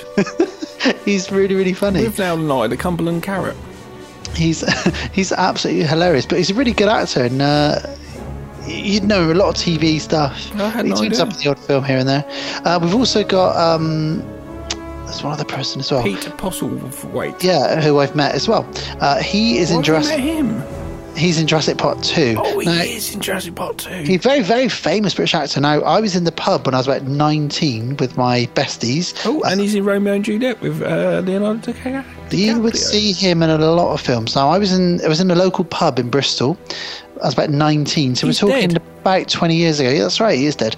Um, about 20 years ago, I was in a pub in Bristol, a pub that is opposite the on the same street and opposite the um, Old Vic, which is a very, very famous theatre in Bristol. And I was sat having a drink with my, my two mates, Rob and Dave, and uh, I looked over and I thought, dear God, that looks like Pete Postlethwaite sat at the bar. And he sat there By himself. reading a newspaper by himself, having a drink. Back when you could smoke in the pub, he was having a cigarette. He died of cancer, unfortunately. Um, so he's having a cigarette in the pub. smoke, children. And I said to Rob and Dave, I think that is Pete Postlethwaite. And they went, I think it is. And I said, and I, I think it was around about the time, I've got a feeling it was around about the time Jurassic Park 2 was out. I'm not, I can't quite remember how old I was or anything, but there was a film that he'd been in recently. He was also in Dragonheart. I remember him being in that, that movie with Sean Connery as the voice of a dragon. But anyway, um, and I went up to him and I said, Excuse me, are you? And he went, I am Pete Postlethwaite, indeed, I am, yes, straight away. And I thought, bloody hell. And I went, oh, I'm, I'm a big fan. He went, oh, thank you very much, sir. Thank you. And he put his hand out. He folded up his paper very neatly. And he shook my hand. And he said, well, thank you very much. And he said, what are you up to today? And I said, oh, I'm, uh, just having a few drinks with my friends. I said, well, what are you doing in Bristol? And he said, oh, I'm just across the road in the in the the, uh, the old Vic. If you if you want to come over and uh, see me play, well, he said something along those lines. And I was like, well, thank you. I might well. And we sort of chinked our glasses together. And I said, well, that lovely. And I walked off and I sat down. Did you and not he, buy him a drink? no, no, no. And I sat down, looked at Rob and Dave, and he just he just nodded at me with a smile on his face, and then unfolded his newspaper in a very dramatic way, and carried on reading the newspaper. And I just I just thought, wow, that's brilliant. You didn't go see his play. I didn't go and see his play, but I did see Jurassic Park two, and I did see Dragon Slayer, and I did see Alien three, not Dragon Slayer, Dragon Heart, and Alien three, and I've seen a shitload of movies that he's in. He turns up in loads of films. You'd know him. He's in absolute. Yeah, but he probably wanted you to like like go watch his his proper his proper thespian acting. He was, he was in Inception as well. He was in The Town, Clash of the Titans, Solomon Kane, The Omen, the remake, Aeon Flux. I didn't mind the remake of The Omen actually. Yeah, it was all right. Uh, yeah, he's been in an absolute ton of stuff. Like you said, Romeo and Juliet, Dragon Heart, um, so many, many films. He was in Lovejoy, we- we'll all be pleased to hear. Casualty. Uh, um, Anyway, we're off topic now. Yeah, we are, we are. But great cast in this film. Aliens Free. What's going on? What's happening? What's happening, Gav? So we start off with the 20th Century Fox, and then it goes a bit, which I thought was quite good. Sigourney's name's first up. But what did you notice the difference between this and Alien One and Two with the lo- with the credits? No. The Alien logo doesn't appear in pieces like the other two. Oh, okay. Just kind of says Alien Three or Alien Cubed, however you want to say it. They'd, they- they'd already given up in the credit sequence. They were like, oh, "Fuck it, who knows? Who knows?" Who's... Yeah, I was disappointed with that. But anyway, we get shots of Ripley in stasis. The first cut of this movie is three hours. I know, imagine that. You'd hate that. um, God. Shots of Ripley in stasis, so she's cryogenically frozen. We get little shots of the face hugger or is it? We can't quite tell. It's so quick. Some acid blood dripping, um, an X-ray of the face hugger, which the acid blood sets off a smoke alarm. Then we see something cracking, or we hear a noise of something cracking, like a chest burster. While all while the credits are opening, um, the escape pods get launched and they get fired off to Fury One Six One, which is this prison planet. Um, and they're found by a bunch of bold blokes. Hmm. Blokes and a dog. And uh, we get our first jump scare, which is where it didn't make me jump at all, really. It's where one of them crawls in um, and says, "Oh, this one's alive!" And then the oxygen mask falls down, and I think you're supposed to think that that's a face hugger because they did that in Alien 2, didn't they? And the dead when the dead one fell from the ceiling, the dead face hugger This didn't make mo- jump. This one. this whole movie does feel really sloppy. I think Uh, it's, so- and it's a mixture of many, many mi- things in this, but it does have that kind of laziness to it. Now, bear in mind, listeners, I am going to be defending this movie I'm not.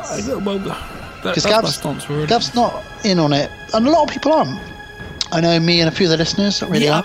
Alien and Aliens fucking clinged to my seat. that's I'm that- glued that is the to problem. the That is the screen. problem. We're this following up. movie, like 40 minutes into it, and I'm still fucking like.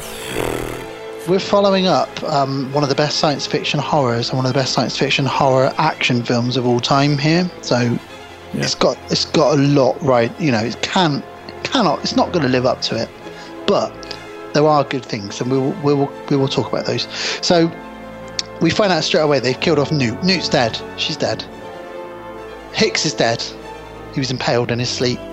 Bishop Michael, smashed. Michael Biehn smashed wasn't happy about that. He wasn't happy, was he? He was going to sue them, wasn't he? I think Michael Biehn's a bit of a dick. No, sorry. He was going to sue them for um, trying to use his face, so that's like use different Yeah, shots. And then, then he's like, well, if I'd known David Fincher was going to go on to be David Fincher, I'd have said to him, like, you know, put me in uh, some more of your movies, you know. Well, yeah, no, no, no. They, they also, really. I was like, yeah, also, you shouldn't be such a dick. they paid him about five thousand dollars so they could use his photo, and he said, if I'd have known that, I'd have been in the movie briefly. If I was going to get that much just for my photo, I was like, yeah, dude, you dick. Yeah, I really think the guy was a dick. Was Also, on a um, podcast, and I thought it was very rude to his girlfriend. Anyway, While we're just briefly talking about aliens, I just want to give, because this happened in our hiatus, a very big rest in peace to Bill Paxton. Yeah, because yeah, yeah. That was very sad thing that happened in our five five months off. Anyway, yeah, rest in, rest in peace, Bill.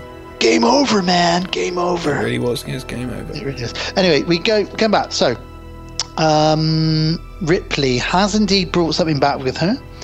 Um, it's a facehugger. The dog sees it straight away. Uh, we quickly find out we're on a prison planet with a load of horrible men who are rapists, murderers, child molesters, thieves. At one point, tried to rape Ripley. One of them does later on. Yes. Um, there's a dog on the planet awful as well. music score when it happens. It's fucking appalling. We'll, we'll come to the rape scene in a moment because I've got a little comment to make about a piece of clothing that's worn during the, the attempted rape. So Brian Glover, aka the um, the man from the slaughtered lamb, he is quite clearly the leader. He's the superintendent, and he announces to everybody, "This is what's happened. Some pods have, ali- uh, have arrived. There's one person alive on it. It's a woman." They all go nuts, don't they? Because they've all found religion. Yeah, you know, and they some of want they're a woman. prison. Some haven't seen a woman for years. Um, but he says, "Don't worry, a rescue team is on their way. They'll be here in a few weeks to pick her up." Um, now, because we're all rapists, she basically needs to stay in the infirmary. Um, she needs security if she's to kind of walk around anywhere, but she probably shouldn't. Charles Dance, Mr. British himself, is her doctor. He is the doctor, so he wakes her up. Um, he gives her a, a little cocktail of my own, my own invention, as he says several times. What the fuck's in that cocktail? I don't know, but Gave her a little conk. oh, he did. What I love here is her bloodshot eye. She goes completely against like that Hollywood beautiful stereotype. She is an action star. She's got a shaved head later on in the film. She's got one of her eyes is completely bloodshot for quite a lot of the film. She looks great, I think. Um, she's got this cough. She's got a sore throat where she's obviously we don't know at this point, but later on we find out she's been It, it's a it's a good progressive look for her from the other movies. It's great, isn't it? She's Yeah, yeah. very, very. It does know, work. Yeah. She's been through a lot. Yeah, yeah. Um, Charles Dance says to her, Look, none of these men have seen a woman in years. He even then, under his breath, says, and neither have I for that matter. They've all got barcodes on the back of the head because they're prisoners. Nice little touch, I think. Um, she gets a, she gets a quick tour of the foundry um, where they work. Um, Ripley says, like, I need to check the ship. She checks the ship, and what does she see? She sees a little mark, a little acid mark, doesn't she? She does indeed. She wants to then, and this is a scene that really made a lot of audience members uncomfortable. Unfortunately. Yeah. She she goes, "Let's have an autopsy on this child quickly." Well, well, it was actually cut because there was a lot of uh, gory scenes in this movie which were really fucking cut because it even made the people who were there, even the the people who made the uh, special effects, like feel sick. Um, and there was apparently a very bad, really gnarly scene of chop cutting up the uh, the prosthetic body of the uh, kid, and and obviously it was cut because it's cutting up a kid. The only bit that really made me sort of flinch a bit was when he sort of rips open the rib cage and you hear like all this cracking. I've always Uh, hated that. There's what movies is it? You really get and you get it, and you, they Oh, it's horrible, isn't open The uh, rib cage. It's always like one of those things. Like, oh god, there's a movie that does it actually. Have you seen the autopsy of Jane Doe? I haven't. It's on my list. Yeah, I saw that over Christmas. Um, I've heard that's very good. That's quite. It's got some real close-up gross stuff. Yeah, it's, it's not a bad movie. It's okay actually. Towards the end, I started to, uh, but I quite enjoyed it actually. Yeah. So they couldn't bring back. Um, is it Karen? Karen? Carrie? I can't remember her name now. Who plays Newt? Um, so they had to use a model, and a very good model actually. It looked a lot like her. Why couldn't they bring her back? Uh, she was too old. Like this was years after Aliens, and she was just a lot older. and this is set. You could get. A, you could, I suppose. The amount Well, of this money is- they spent, set you could probably cast for a double, couldn't you? Well, this is set only a week or two after Aliens, so it, it wouldn't it wouldn't have made any sense if she was suddenly a woman, you know. Um, No, obviously not. But I'm saying you could cast for someone like to be a double for her. So while we're doing this autopsy scene, and Ripley's saying, you know, I'm looking for a possible contagion, and Charles Dance is very suspicious. She's saying it's cholera, you know, something like that. Um, while we're while that's happening, we're seeing that one of the dogs has uh, seemingly been infected. His face is all torn up, and his master's sort of like, you know, what's wrong with you? Why, what's what have you got into? Why are you all sick and lying down? bit weird. We know why that is in a moment. Almost, it's almost a bit of a thing throwback. It's a bit of a yeah, I suppose it is actually, isn't it? Yeah. Well, uh, up until this point, the aliens had only infected humans, so this is quite interesting. In one of the original scripts, this dog was going to be an ox. An ox. Yeah, as in a big cow. Yes, I know what an ox is. Why would they? They said no, this wouldn't make sense, I, and I agree. Why the fuck would they have a fucking ox on a giant foundry prison out in the middle of space? Yeah, that shit. Anyway, Ripley says, let's cremate the bodies. Um, and the superintendent doesn't like it. He's get he's interfering. What's going on? You know, I, I don't agree with this. He announces, look, there's 25 prisoners on this planet, on this prison. There's thieves, rapists, child molesters, and murderers. You need to do what I say for your safety. And this is where we start to see the religious theme come in quite heavily. So a lot of these guys, to sort of atone for their sins, start to find God. Um, he eventually agrees to cremate these the bodies because Charles Dance says, "Look, when this rescue team arrives, if there is cholera, even though cholera has been extinct for thousands of years or whatever it is at this point, it's not going to look good." For you as a superintendent, so he's like, "All right, bloody hell, let's burn the bodies." So they they do incinerate all the bodies, and they do a big reli- religious ceremony. And while that's going on, this is where the dog has its little baby, isn't it? Yes. Um, and this is where you find out that Ripley's got a connection to the alien because as the, the the alien bursts out of the dog, she has a little nosebleed. Um, it's quite interesting actually that she, spoiler alert here, but fuck it, um, she has the queen inside her because it's quite an interesting way of her linking in. She's been involved with these aliens for years now, or films. So it's pretty cool that, that she shares some kind of weird telepathic link with them. I think personally, this is one of the things I like about the film. You might, you might not. I don't know. That's okay. Charles Dance says you need to shave your head at this point because we've got a terrible problem with lice on this planet. Weird. All right, she does that. Again, it was a big thing at the time.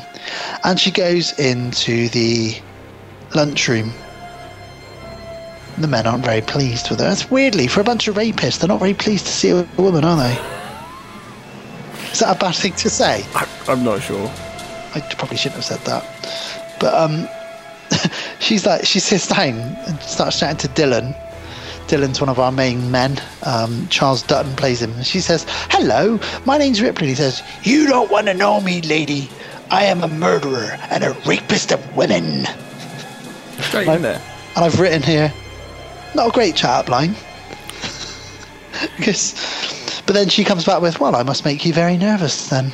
She, um, yeah, she wasn't phased by it, so you got to give her that at least. Yeah. So she has lunch and then she goes off and fucks Charles Dance. Is that as you do? Are you attracted to me? Are you, are you asking me that? Yeah. Uh, no, well, sorry, not no. without your beard, no. Okay. No, she says to Charles Dance, Are you attracted to me? And he's like, uh, uh, What are you looking for in the dead bodies? Keeps trying to change the subject. She's like, Well, I'm just asking, you know, it's been a while for you, it's been a while for me. And they just have a bonk, don't they? Indeed. Do you know Charles Dutton Oh, yeah. was convicted of manslaughter and served a seven year sentence? In real life. Mm-hmm. What did he do? I don't know. Brilliant. That's great, great story there. Fantastic story. Well, while they're bonking, when you get this a lot in this film, well, one nice thing's happening, something terrible's happening. So we've had like, you know, we've had the autopsy, with something else happening. We've had um, the dog having a gross bursting alien come out of it while they do the cremation, and now we've got the bonking's going on. But while the bonking's going on, we've got that guy that falls into the fan. He sees something in the little ventilation shaft, and he thinks it's Spike the Rottweiler. It ain't. And the alien jumps out, attacks him, and he falls into the fan and he splats everywhere. And we get a little call over the radio. So Charles Dance is just literally pulling up his pants after. Uh, that, that scene was okay, actually. That that killing scene. it's not too bad, was it? he falls down. I like the uh, investigation of it when they're sort of looking into it. Yeah, that that's okay as well. Charles, Charles Dance sort of says, "Well, there's his boot over there," and And you they know. think obviously it's just he's just fallen into a fan as an accident. But he says, but then Charles Dance says, but the fan was blowing, so he would have been sucked into the fan, which is quite cool. He sort of works it all out, and he sees the acid marks as well. Yep. Um, this is about the time now where um, Ripley wants to access the flight recorder. She's like, I need to see what happened, uh, you know, to us while we were in suspended animation. And they say, well, the only way you can do that is is through Bishop, because we don't have any technology like that here. Um, so she goes off to find Bishop. Yep. And this this bit really reminds me of Star Wars, where Chewie picks up C-3PO when he's all in pieces. Okay. I don't know. I don't know if it's just me, but um, she goes to the dump yard. And as soon as she went here, I remembered I felt a horrible feeling in my stomach that reminded me something bad happens when she goes to the junkyard. And this is the bit where your music comes in, isn't it? Was this a rape scene? Yeah. Well, the attempted rape. Attempted rape scene. Um, yeah. Um, it, uh, it's just uh, the the score was fucking appalling at this point. What was the score? I don't remember. Was it, like quite industrial? it was- yeah, and it kind of reminded me of um, what's the John Carpenter movie? Planet of the Vampires. No, what's it? What's it called? Uh, you know the one I mean. Planet of the Vampires with John Carpenter. I'm, I'm making that name up. I mean, that sounds like a great film. Is that a Mario Bava film? I think it might be.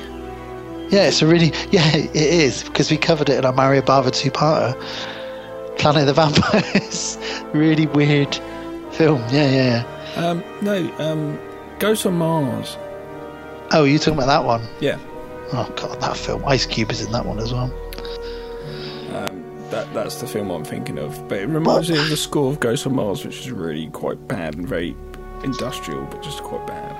Well, the, the rapists and murderers really show their true colours in this scene because she's just come along to find her dead friend, well, dead android friend. Show your true colors.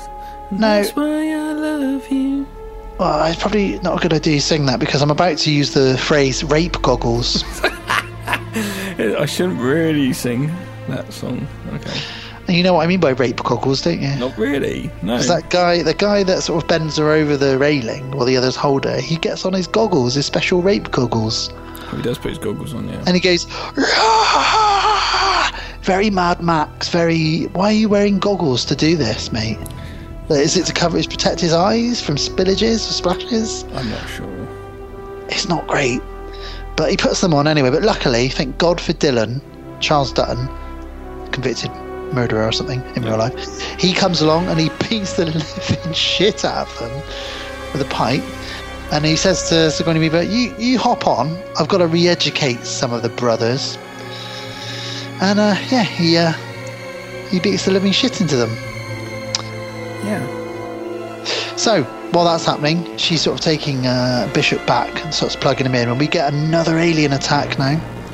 Um, so one of the guys gets really the alien in this movie. The difference, I think, is that it's a look, bit more bitey, isn't it? It bites a bit more, Yeah. and it really sort of looks like it's actually eating people. Because we get that scene, this this scene now, where it sort of attacks that guy, starts biting into him, and the other two guys see him. Um, in fact, there's only one survivor at the end of it. He's the guy that ends up in the prison hospital, and he keeps talking about a dragon. I saw a dragon. There's a dragon, but they all think he's the one that murdered the other ones. He's absolutely covered in their blood. Their heads, a lot of headshots in this film, Headshots as in. as in the alien's mouth launching into the head of the body, of the good, the prisoner. Yeah. The the the uh, the close-up shots of the, uh, the alien were really good. Um, I really like those bits, but the CGI bits when it's long shots of them running along were so shit. They were kind of Really, green, really green tone. I watched it on Blu-ray as well, and they're like green Really bad. tone. Yeah, really bad. I agree with you. Um, luckily, they didn't use very much CGI, but it was very, very bad. And this was the beginnings of CGI. towards towards the end, they used it quite a lot, and it came up as so green. It's like, oh man, that's yeah. and this is do- this is ninety two, so you know the best CGI we were seeing about this time is probably Terminator two, um, which again looks dated now, but it still you know was great at the time. But this, yeah, it did look a little, unfortunately, look a bit shit. But the ups, like you say, the, the puppeteering and the actual the animatronics or the person in a suit, all of that still was great. There was a couple of scenes where it like curls his lips back, Yeah. or sort of turns its head and looks at you. Brilliant, real hands, all of that, very very good. yeah. Um, it was just a real shame. I'll tell you what, what really did look good though, and I was very surprised by this, and I didn't know this until this watch of it, was that Lance Henriksen couldn't, although he obviously filmed the final scenes, he didn't actually, I always thought he was involved in the scene where she puts Bishop back together. However, that was entirely an animatronic. Um, really, really well done. No, I, I thought that was animatronic. I didn't know that. I assumed it was just amazing makeup. Uh, I can kind of job. see it a bit more now, but it was very good. Like his eyes are moving, and he's sort of, the way they matched it up to him. Obviously, he recorded the you know the, the track, Yeah. um, but really, really good, and I really like that. And he sort of tells her what happened in, in the. So she plugs him in and says like, "What happened while we were asleep?" And he says, "An alien got in." You do have a proper bishop turn up, don't you? Later on. We do later on. That's really cool, I think, as well. And again, something else I really like about these these films, and we we see Yeah, we're, it's okay. It's okay. we're introduced to Weyland Yutani, and we'll get into that again later on. But I really like that this film Which is does. quite that. good actually. Watching, um, hearing that name come up uh, after watching Prometheus. Now, It's cool, isn't it? yeah, you start to see the links. Yeah. Um, so she finds out, yeah, there's a lot of, you know, a lot of stuff went down while they were all asleep. He asks her, just unplug me, I'm fucked, I'm, I'm done, I'm obsolete. So she does. She then tries to explain to Brian Glover, the superintendent, that there's an alien aboard. Obviously, he doesn't believe her. She says, what, what, what weapons do you have? And he's like, We're a bloody prison. We don't have anything other than axes and knives. Um, I love this bit where she says, Well, then we're fucked. And he stands up, he says, No, you're fucked. um, and this is where her cough really sort of kicks off now. So she gets put in the infirmary as well. They bring in the prisoner that saw the dragon in a straitjacket, and he's, he sort of gives her this whole speech about everyone going to die. Charles Dance tells a very sad story about being addicted to morphine and accidentally killing 11 patients in one night. Whoops. Fucking shit, man. I was taking a sip of wine while you said that. Fucking Shipman! it is a bit Harold Shipman. Basically, he Doctor he, he did like a 30 hour shift, didn't he? And went out to celebrate that he'd finished the shift, got smashed, and then they were like, oh, there's been a massive like explosion. Loads of people have been brought in. And he's like, fuck, I've got to go back to work smashed. And he killed 11 of them. I Because he thought gave you on about Shipman. Oh, no, no. Shipman just killed about 100 people because he was mental. Yes. Um, no, he gave them all the wrong dosages, Charles Dance, and killed them all. Shipman was that kind of they had a kind of look at him. He's one of those sort of beards. He's one of those guys you don't really trust. I really want them to re- to make a movie of that. Harold Shipman. Yeah. Doctor Death. Doctor Death. We, we um we did the whole, we did him for our World of the Strange, didn't we? On our Doctor Death We did him. Yeah, we, we covered him, I should say. We we did um Doctor Giggles and we did the Reanimator, and then for our World of the Strange, we talked about Harold Shipman. Oh yeah, we did. That was quite a good was Doctor good. combo, wasn't it? Really? Yeah, we we had Andy on that one. I think that was a good little episode. I think we did. We did. Um, yes, so we.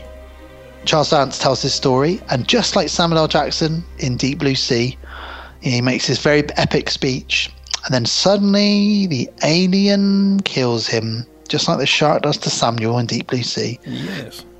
Uh, quite unexpected, I guess, if it's the first time you've seen it, because Charles Dance is a big name. You wouldn't expect him to die this And it was on. kind of a shame you didn't need to do that, and I think it kind of made it a bit like, oh, okay. Well, it all really ramps up from now on because um, we then cut to the superintendent Brian Glover telling everyone about what's happened, and then he gets killed literally seconds after Charles Dance, and he gets taken up into the ceiling. Um, I kind of wanted him to like say, "All right, I."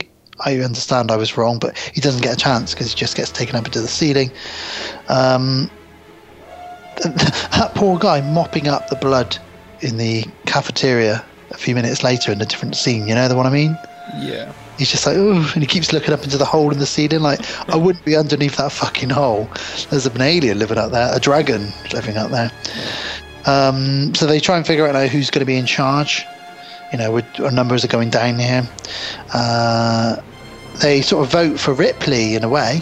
Um, she's like, oh, I don't know. And then they vote for um, Ralph Brown, who plays Aaron, but he's got a nickname. and I can't remember what his nickname is in this. He's got a funny nickname. They keep calling him, and he doesn't like it. Do you remember? No. It's like it's like A5 or something. I can't remember what it is now. But they keep calling it. But she says, Ripley says, look, these I've seen these before, but these ones move differently. And I wonder. I don't know if this is because it came out of a dog. Um, but she says this one moves differently. But one thing I know is that they're always afraid of fire. Um, they all start going nuts and blaming Ripley, and that one guy's like, "Well, I think we should just get her head and shove it through the fucking wall." Kind of a bit much, really.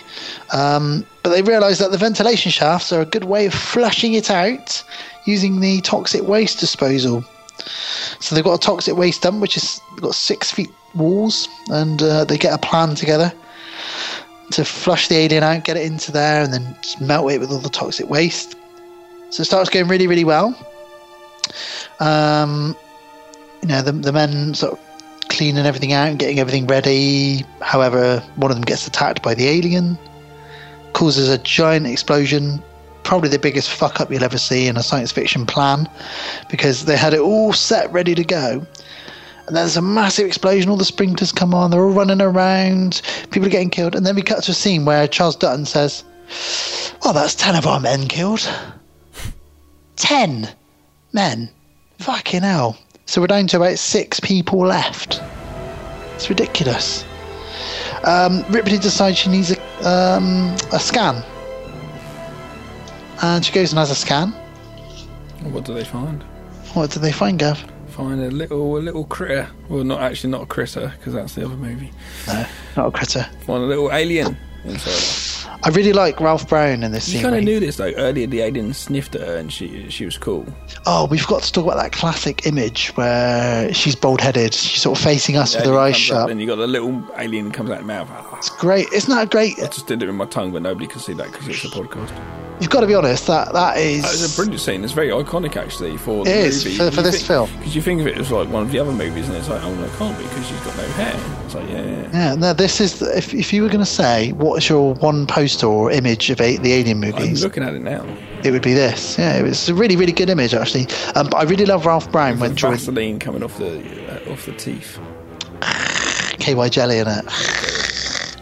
Yeah, I really like this scene where Ralph Brown's like, "Oh, it looks horrible," and she's like, "What does it look like?" And he's like, "Oh, terrible. You wouldn't want to see it." She's like, "Well, take take a still image of it." He's like, "Oh, you don't want me to," and he really really doesn't want her to see it. So in the end, he does, and she sees it, and she sees that it's like it's the Queen because it's got a bit of a crown, hasn't it? Like a, a different head.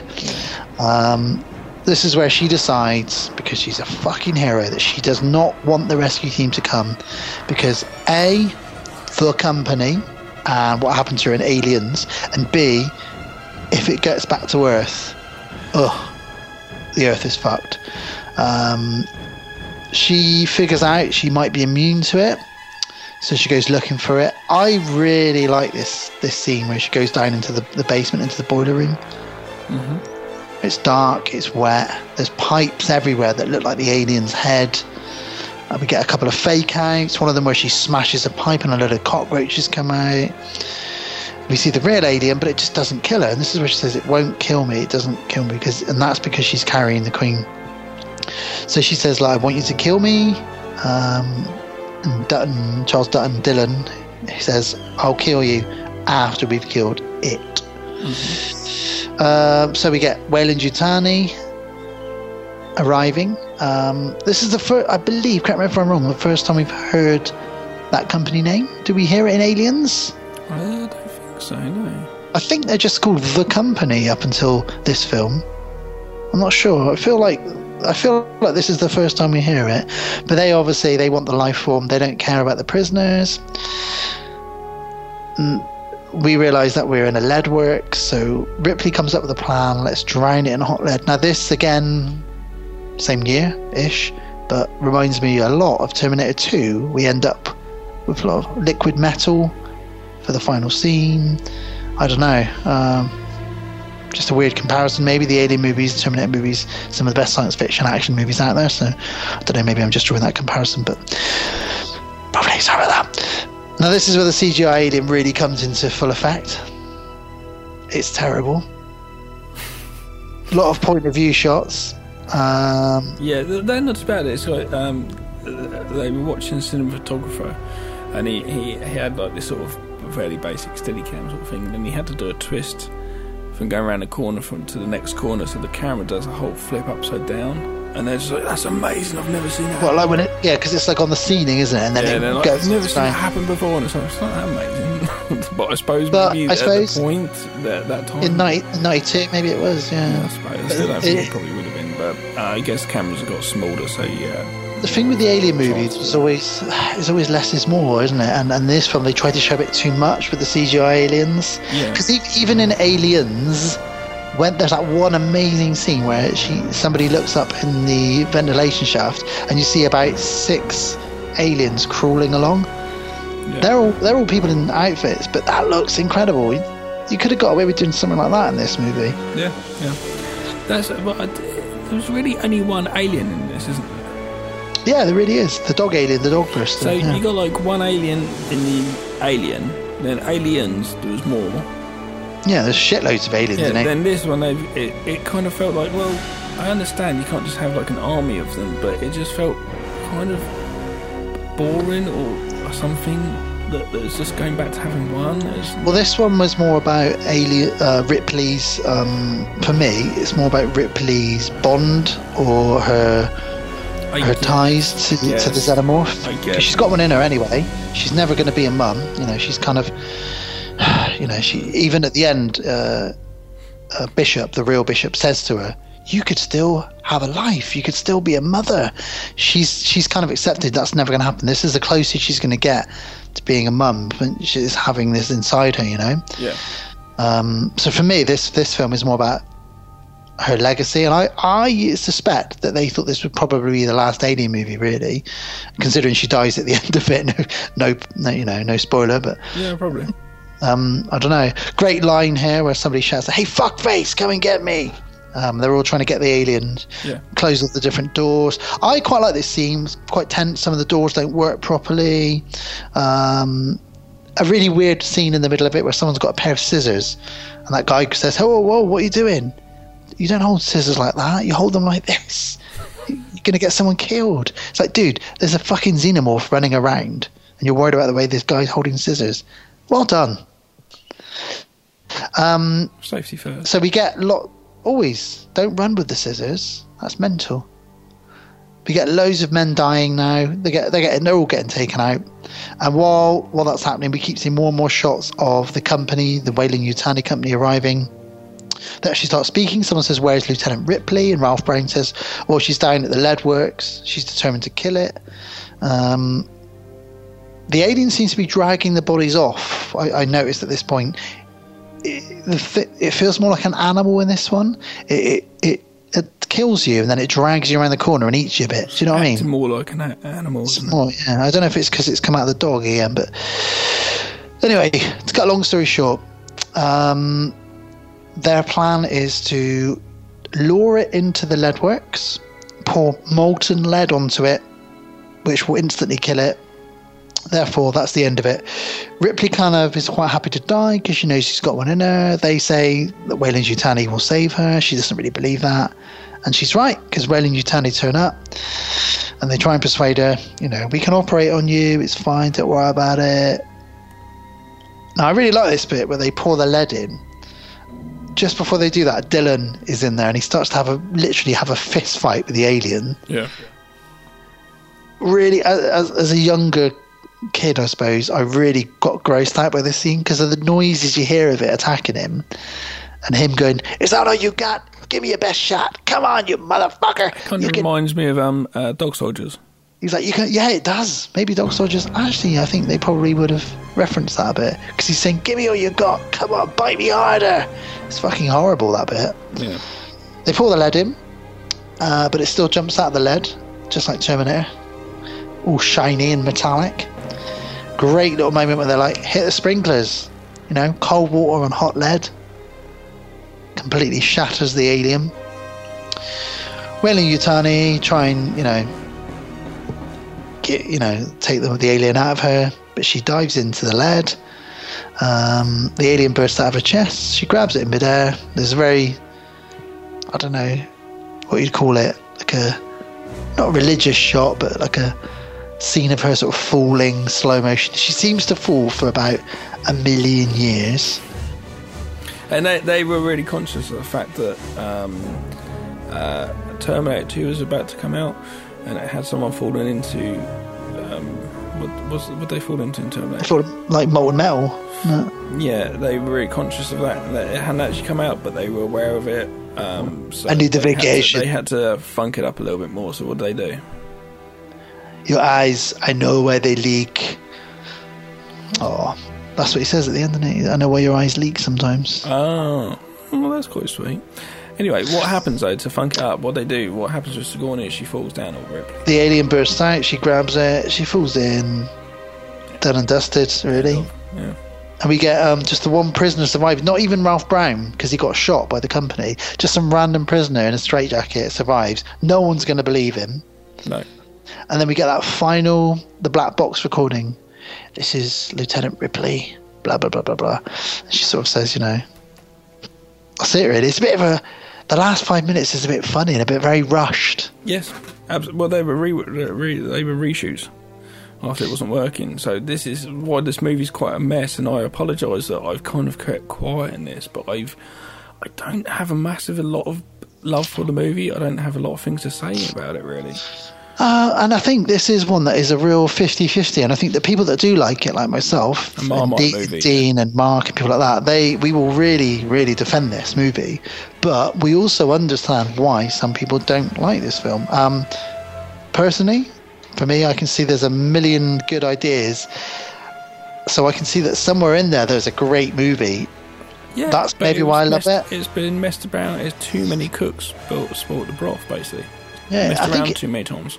Out of the four original movies, it's the one that feels like that the most, isn't it? At least the four, at least Resurrection has got just a straightforward story. I going on. can't. I, you know what I mean? I don't know anything of Resurrection at all. It's a great film. Okay. Come to that next year. Well, I hope next year that I get down to it a bit better. Alien 3, I give it a thumbs up. Okay, I'll give it a thumbs down. Do you? Mm, that's two thumbs down for a show. I feel really shit that everyone hasn't heard us for ages, and when we come back, or even first time listeners, and I'm just like, thumbs down, thumbs down. I feel bad. To be fair, though, Gav, Critters 3, come on. I'm more excited for the next episode. We'll, we'll come to that in a bit. But Critters 3, I agree with you. Alien 3, you were going to give it, you know, one or the other because it is one of those ones. I got a lot of love for this film. Well, I'm glad um, you do, and you wanted to. You wanted to. It, I appreciate it's got a lot of flaws, but I Oh, do love its roughness and its flaws. Well, I thoroughly enjoyed the making of. Um, it's on YouTube. Um, if you don't, from this review, you've not seen it and you don't really fancy it because maybe listening to my fucking negative, uh, you know, chatting away about it, it doesn't really appeal to you. Think, oh, okay, maybe I won't bother. Watch the making of for an. It's, it's like sixty minutes. It's on YouTube. It's not a very great copy, but it's on YouTube or it's on the extras on the DVD or the Blu-ray. Um, and the making of I found fascinating. So much more fascinating than the actual movie. Yeah, there's a lot went into this. Even if you click, if you go to, if you just got half an hour to spare on IMDb, if you go to trivia on Alien 3, there's 108 um, paragraphs. Um, and it's very interesting. And that alone, you know, I just read that over half an hour. Yeah. Um, and that that was very interesting. Um, alone gives you a lot of insight. Um, a lot of the stuff in this, um, David Twohy.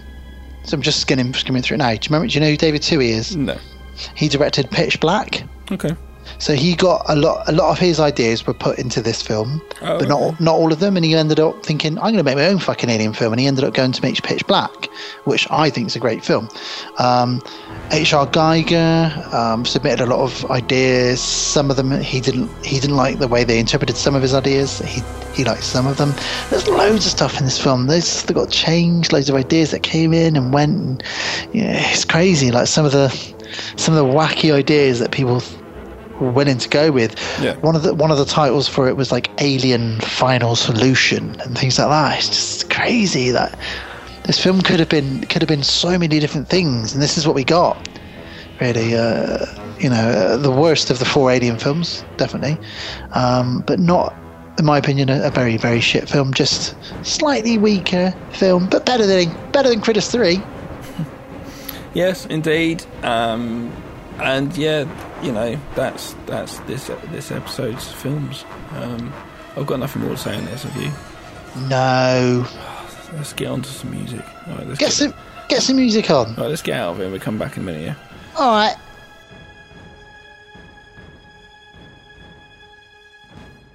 Hello, and we are back again. Uh, this is our music now. Um, I don't want to be, uh, um, uh, you know, boosting up my own stuff, but at the same time, I'm going to and pimping my own shit. But um, as we're away, obviously, I said uh, I made an album. Now, a couple episodes ago, I did actually have a song on. Um, do you remember a song? I do remember that. It, it, I, I think the short song's a bit shit. Um, What was it called? That song, I can't even remember what it's called.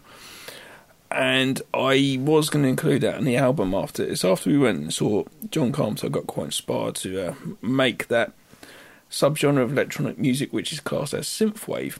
And um, I got quite into doing that, and I made that song. And it's not a very good song. It's not even going to be on the album because I don't think it's very good. Um, so um, I made a whole new album of different types of songs. It's kind of like, okay, Dan, imagine there's like a big sex party going on, yeah. A I'm. I'm already imagining it. I'm already Okay, so imagining. Shut your eyes. Okay. There's a big sex party going on in the mansion. Is it like the Sex Party Fright Night too? Uh, yeah. Okay. Yeah. Okay, yeah. great. But it's hosted by Kraftwerk. Oh yeah, Okay. Because Germans, you know. Um, brilliant. sorry for our German listeners. And um, Guten Tag. Um, yes, and they've invited DJ Shadow, Oh yeah. John Carpenter, and Oh, Kraft, um, and sorry, and Daft Punk. Oh yeah. And at some point, there was funk thrown all over the place. Funk or spunk? Funk, funk in people's faces, funk everywhere. Got you. And um, this Love Child was made, and basically it was uh, my album. Love Child. That's the only way I can describe it because all the songs are quite different. So I listened to this song we're about to listen to. It's a um, new name as well, isn't it? Abstract 85. And I said, it it is. And I said that this song is very much in the vein of movies like Drive, um, which is not a bad thing at all. Um, I, I won't say any more. I'll let you introduce Well, it. I'm going to put the I'll- album on iTunes. I'm going to do an album sampler, and um, I'm sure a couple more songs will pop up. But like, I don't want to fool people into being like, "Oh, it's like John Carpenter." If you like John Carpenter, you like it. Mm, Yeah, possibly. But there's, there's the songs ha all have sort of different feels to them. Some are actually quite happy songs. One of them seems not poppy, but it's a lot more sort of almost sort of commercial to my other stuff. It's just weird. I don't, I don't know what the fuck was going on when I wrote all this music. But anyway, this song is called the Ghost Song, and it's um, inspired by Elijah, my son. Um, it's a song of John Carpenter's on his first Lost Themes album, which Elijah would always say in the car, "Let's listen to the Ghost Song." And, I'm like, what? and I'd have to play this John Carpenter song over and over and over and over and ah. over. Which is kind of cool. At the same time, though, it's kind of wearing it out. So I said to him, "Look, I'll, I'll, I'll write you a song, and it could actually be called the Ghost Song." Okay, so when he gets in the car now, he wants to listen to the song that I made him. So That's cool. Hmm. Uh, anyway, this is the Ghost Song by Abstract 85. God, that sounds so fucking pretentious. All right, uh, yeah, ch- check it out.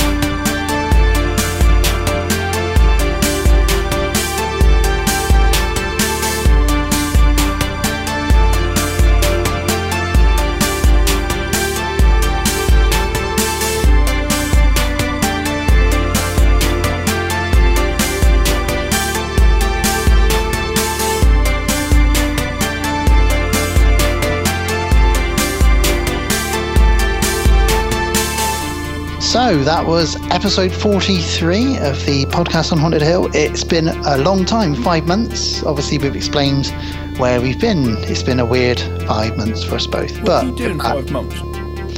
what can we do? Well, you wrote an album. Oh yeah, I did.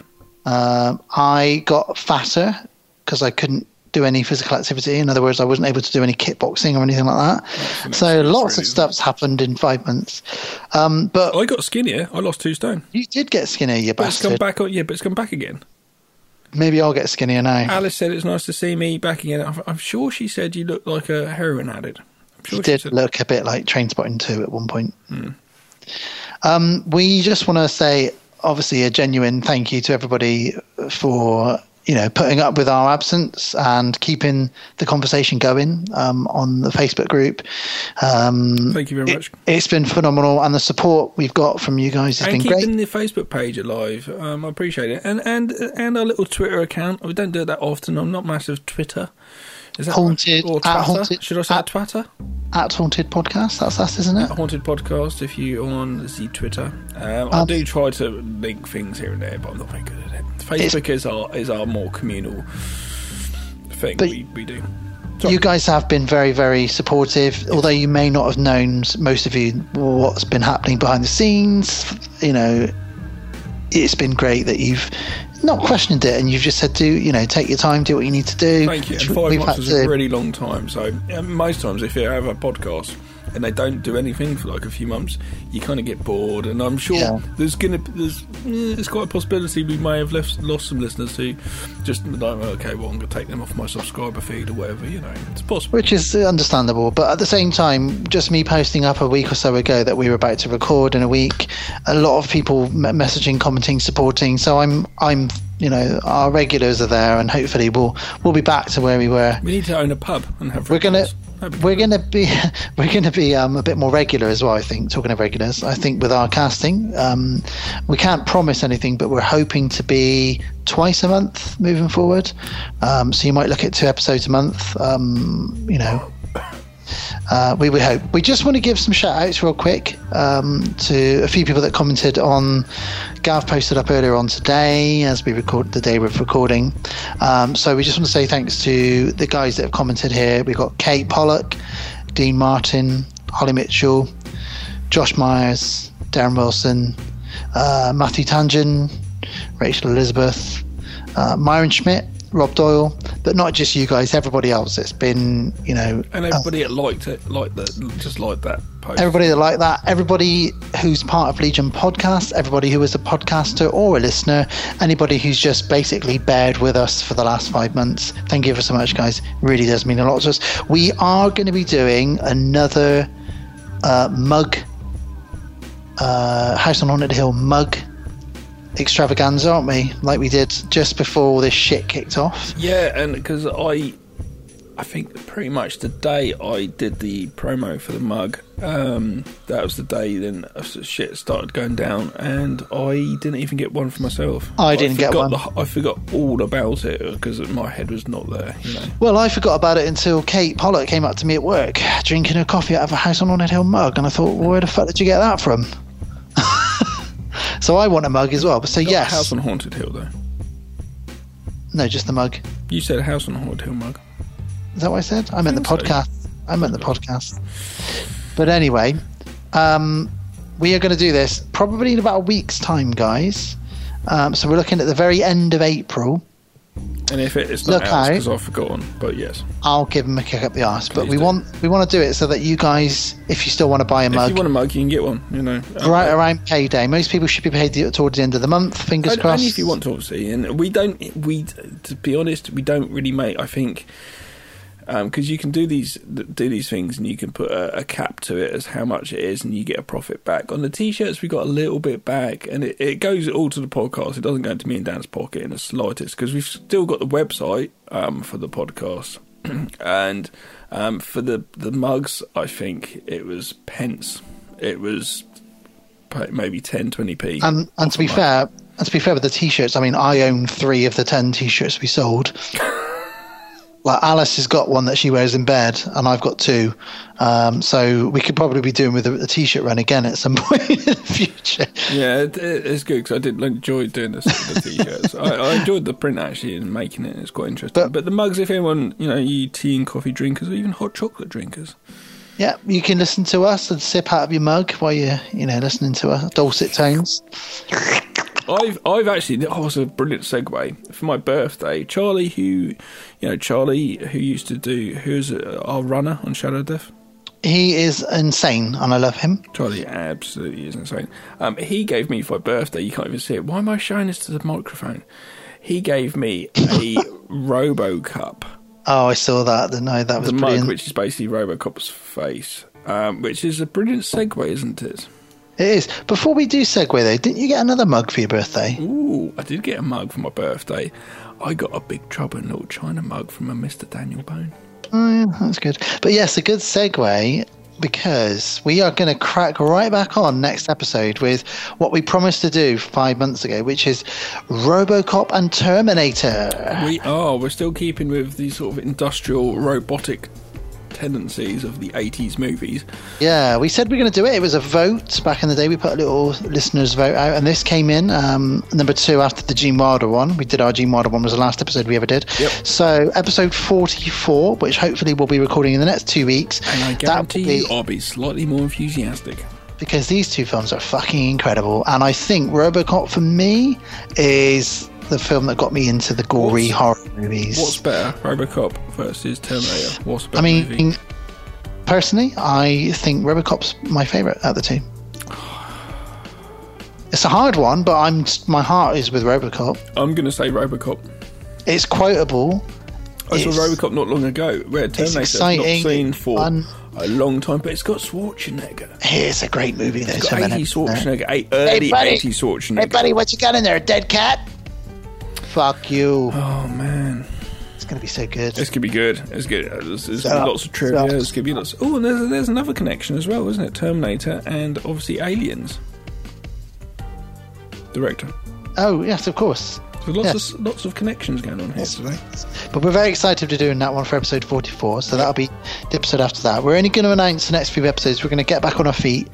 We're probably going to do a vote mm, around about the episode 45, so in two episodes' time. Maybe get your feedback on two or three episodes that you want us to do. Well, uh, I, I said we won't say, but we uh, will. I think we're going to do after that. We're going to jump into Giallo, aren't we? Yeah.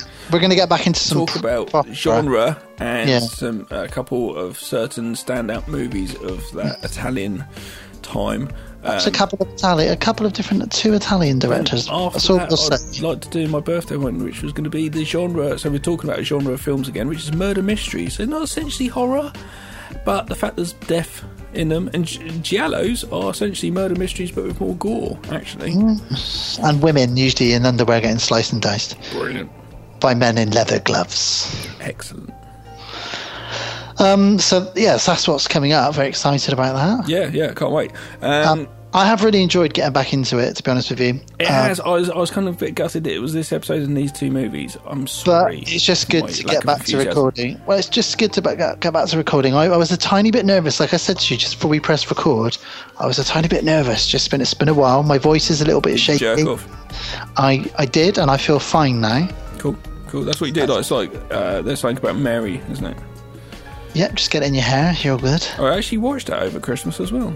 It holds up quite well, doesn't it? Well, no. The the beginning, the beginning bit, the beginning bit of the movie with the Frank and Beans, and he gets it caught in a zipper, and everyone comes in, like the firemen come in, and the guys go Frank and Beans, Frank and Beans. That's absolutely fucking hilarious. Then after that, the movie's like, it's just kind of a movie. Don't touch my earphones. Don't touch my ears. It's not. It's not as funny as you expect. Anyway, yeah. At least Cameron Diaz has spunk in her hair. At least. Why are you saying at least? don't know. Listen, people, if you want to find us, as always, you can find us on Facebook. Yep. Podcast on Haunted Hill. You can find us on uh, Facebook under Legion Podcasts. Uh, what's our web address, Gav? Uh, podcast on hauntedhill.com. And you can also find us on Legion, the Legion website as well. Uh, Um, Twitter at haunted podcast. And um, we are going to be soon on Stitcher and Podbean once I've got that shit set up. Um, talking of Podbean, Forgotten I'd even asked you to do that. That's because yeah, yeah, no, no, I have started getting it set up, but then stuff's got in the way. Um, but also, want to give a quick shout out to my friend Ben, who does a podcast called Dog Walker's Diary, Diary of a Dog Walker, who I was very honoured to be interviewed for episode two of. And it Uh, was good to hear your voice on a podcast because Yes. we hadn't podcast for so long. Yes, I know it was odd. I got asked lots of questions about my podcast, as in this podcast, but also about Gav, me, etc., Hey, etc. big me up loads. Appreciate it. Yeah. Thank you very much. If you want to check him out, you can check him out on uh, his Dog Walker's Diary, all one word, on was quite Podbean. an interesting podcast. Yeah, he's a fun guy. He's got he's got a great dog called Rocky. Um, he's got a beard, and he met me and said, "Look, let's just have a, let's have a few beers and let's have a let's have a chat." And we did. He set up his mic in the little gazebo outside the pub. Um, it was brilliant. His dog went absolutely nuts whenever anybody or any other dog came nearby. But we had a really good chat. He had he had to edit out about an hour and a half out of our absolutely nonsensical conversation. Um, we we ended up going off on massive tangents. But the best thing I will say about that that conversation is that Ben was sent a bottle of wine from Sam Neill himself. Was he? Yeah. He got on Twitter when Twitter first sort of kicked off, and he's a massive Jurassic uh, Jurassic Park. Doesn't Sam Neill have his own wine? He does indeed, and he commented and said something about Did he about. say this in the podcast? Or are you just telling me this now? No, I'm telling you this now. Oh, He- okay, yeah, go on. Oh, he might have said it in the podcast. No, no, no, no, he didn't, he no, no, didn't, no. he didn't, no. Anyone that no, he might have done actually, but he basically he commented or comment messaged Sam Neill, and Sam Neill sent him a bottle of wine. I think he signed it as well. What did he message him? He said something like, "I love you." I, I really can't remember. Listen to the podcast, The Dog Walker's Diary. That's Diary of a Dog. But yeah, he's got his own vineyard, and he sent Ben a bottle of wine. Ben, thank you very much for having me on your podcast. Here's your shout out, dude. You gave us one on yours as well. That's really cool. Thank Damien you. from Omen Free sent him some wine. Amazing.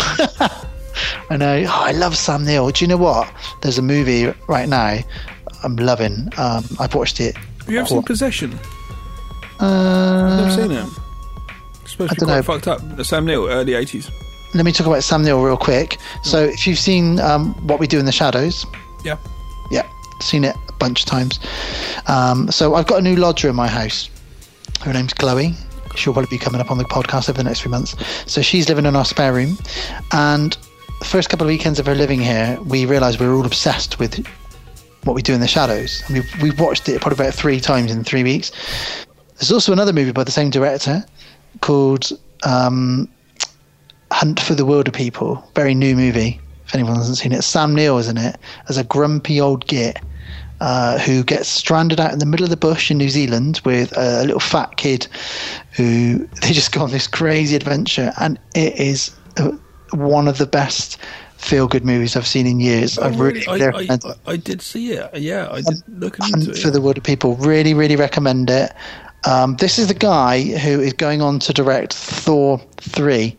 Um, he is real um, hot property right now. Uh, his name is Taika Waititi.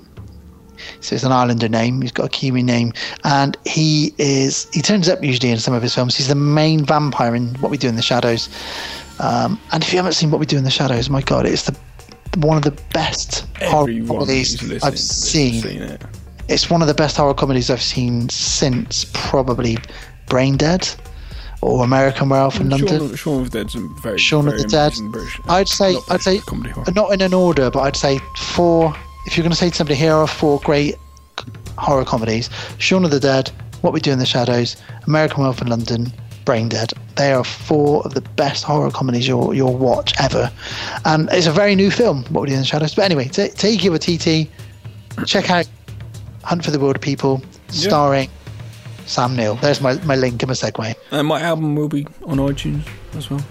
You're going to put a link up on the Facebook page for Once that? it's out. Um, and and I, it's quite funny. Um, being an artist, I'd like if I don't sound pretentious and pompous, saying myself as an artist, um, because I do create stuff. I've most of the time I've always given my shout for free, and I thought this time I was like, nope, I'm gonna put this on iTunes actually, and I probably won't sell one copy.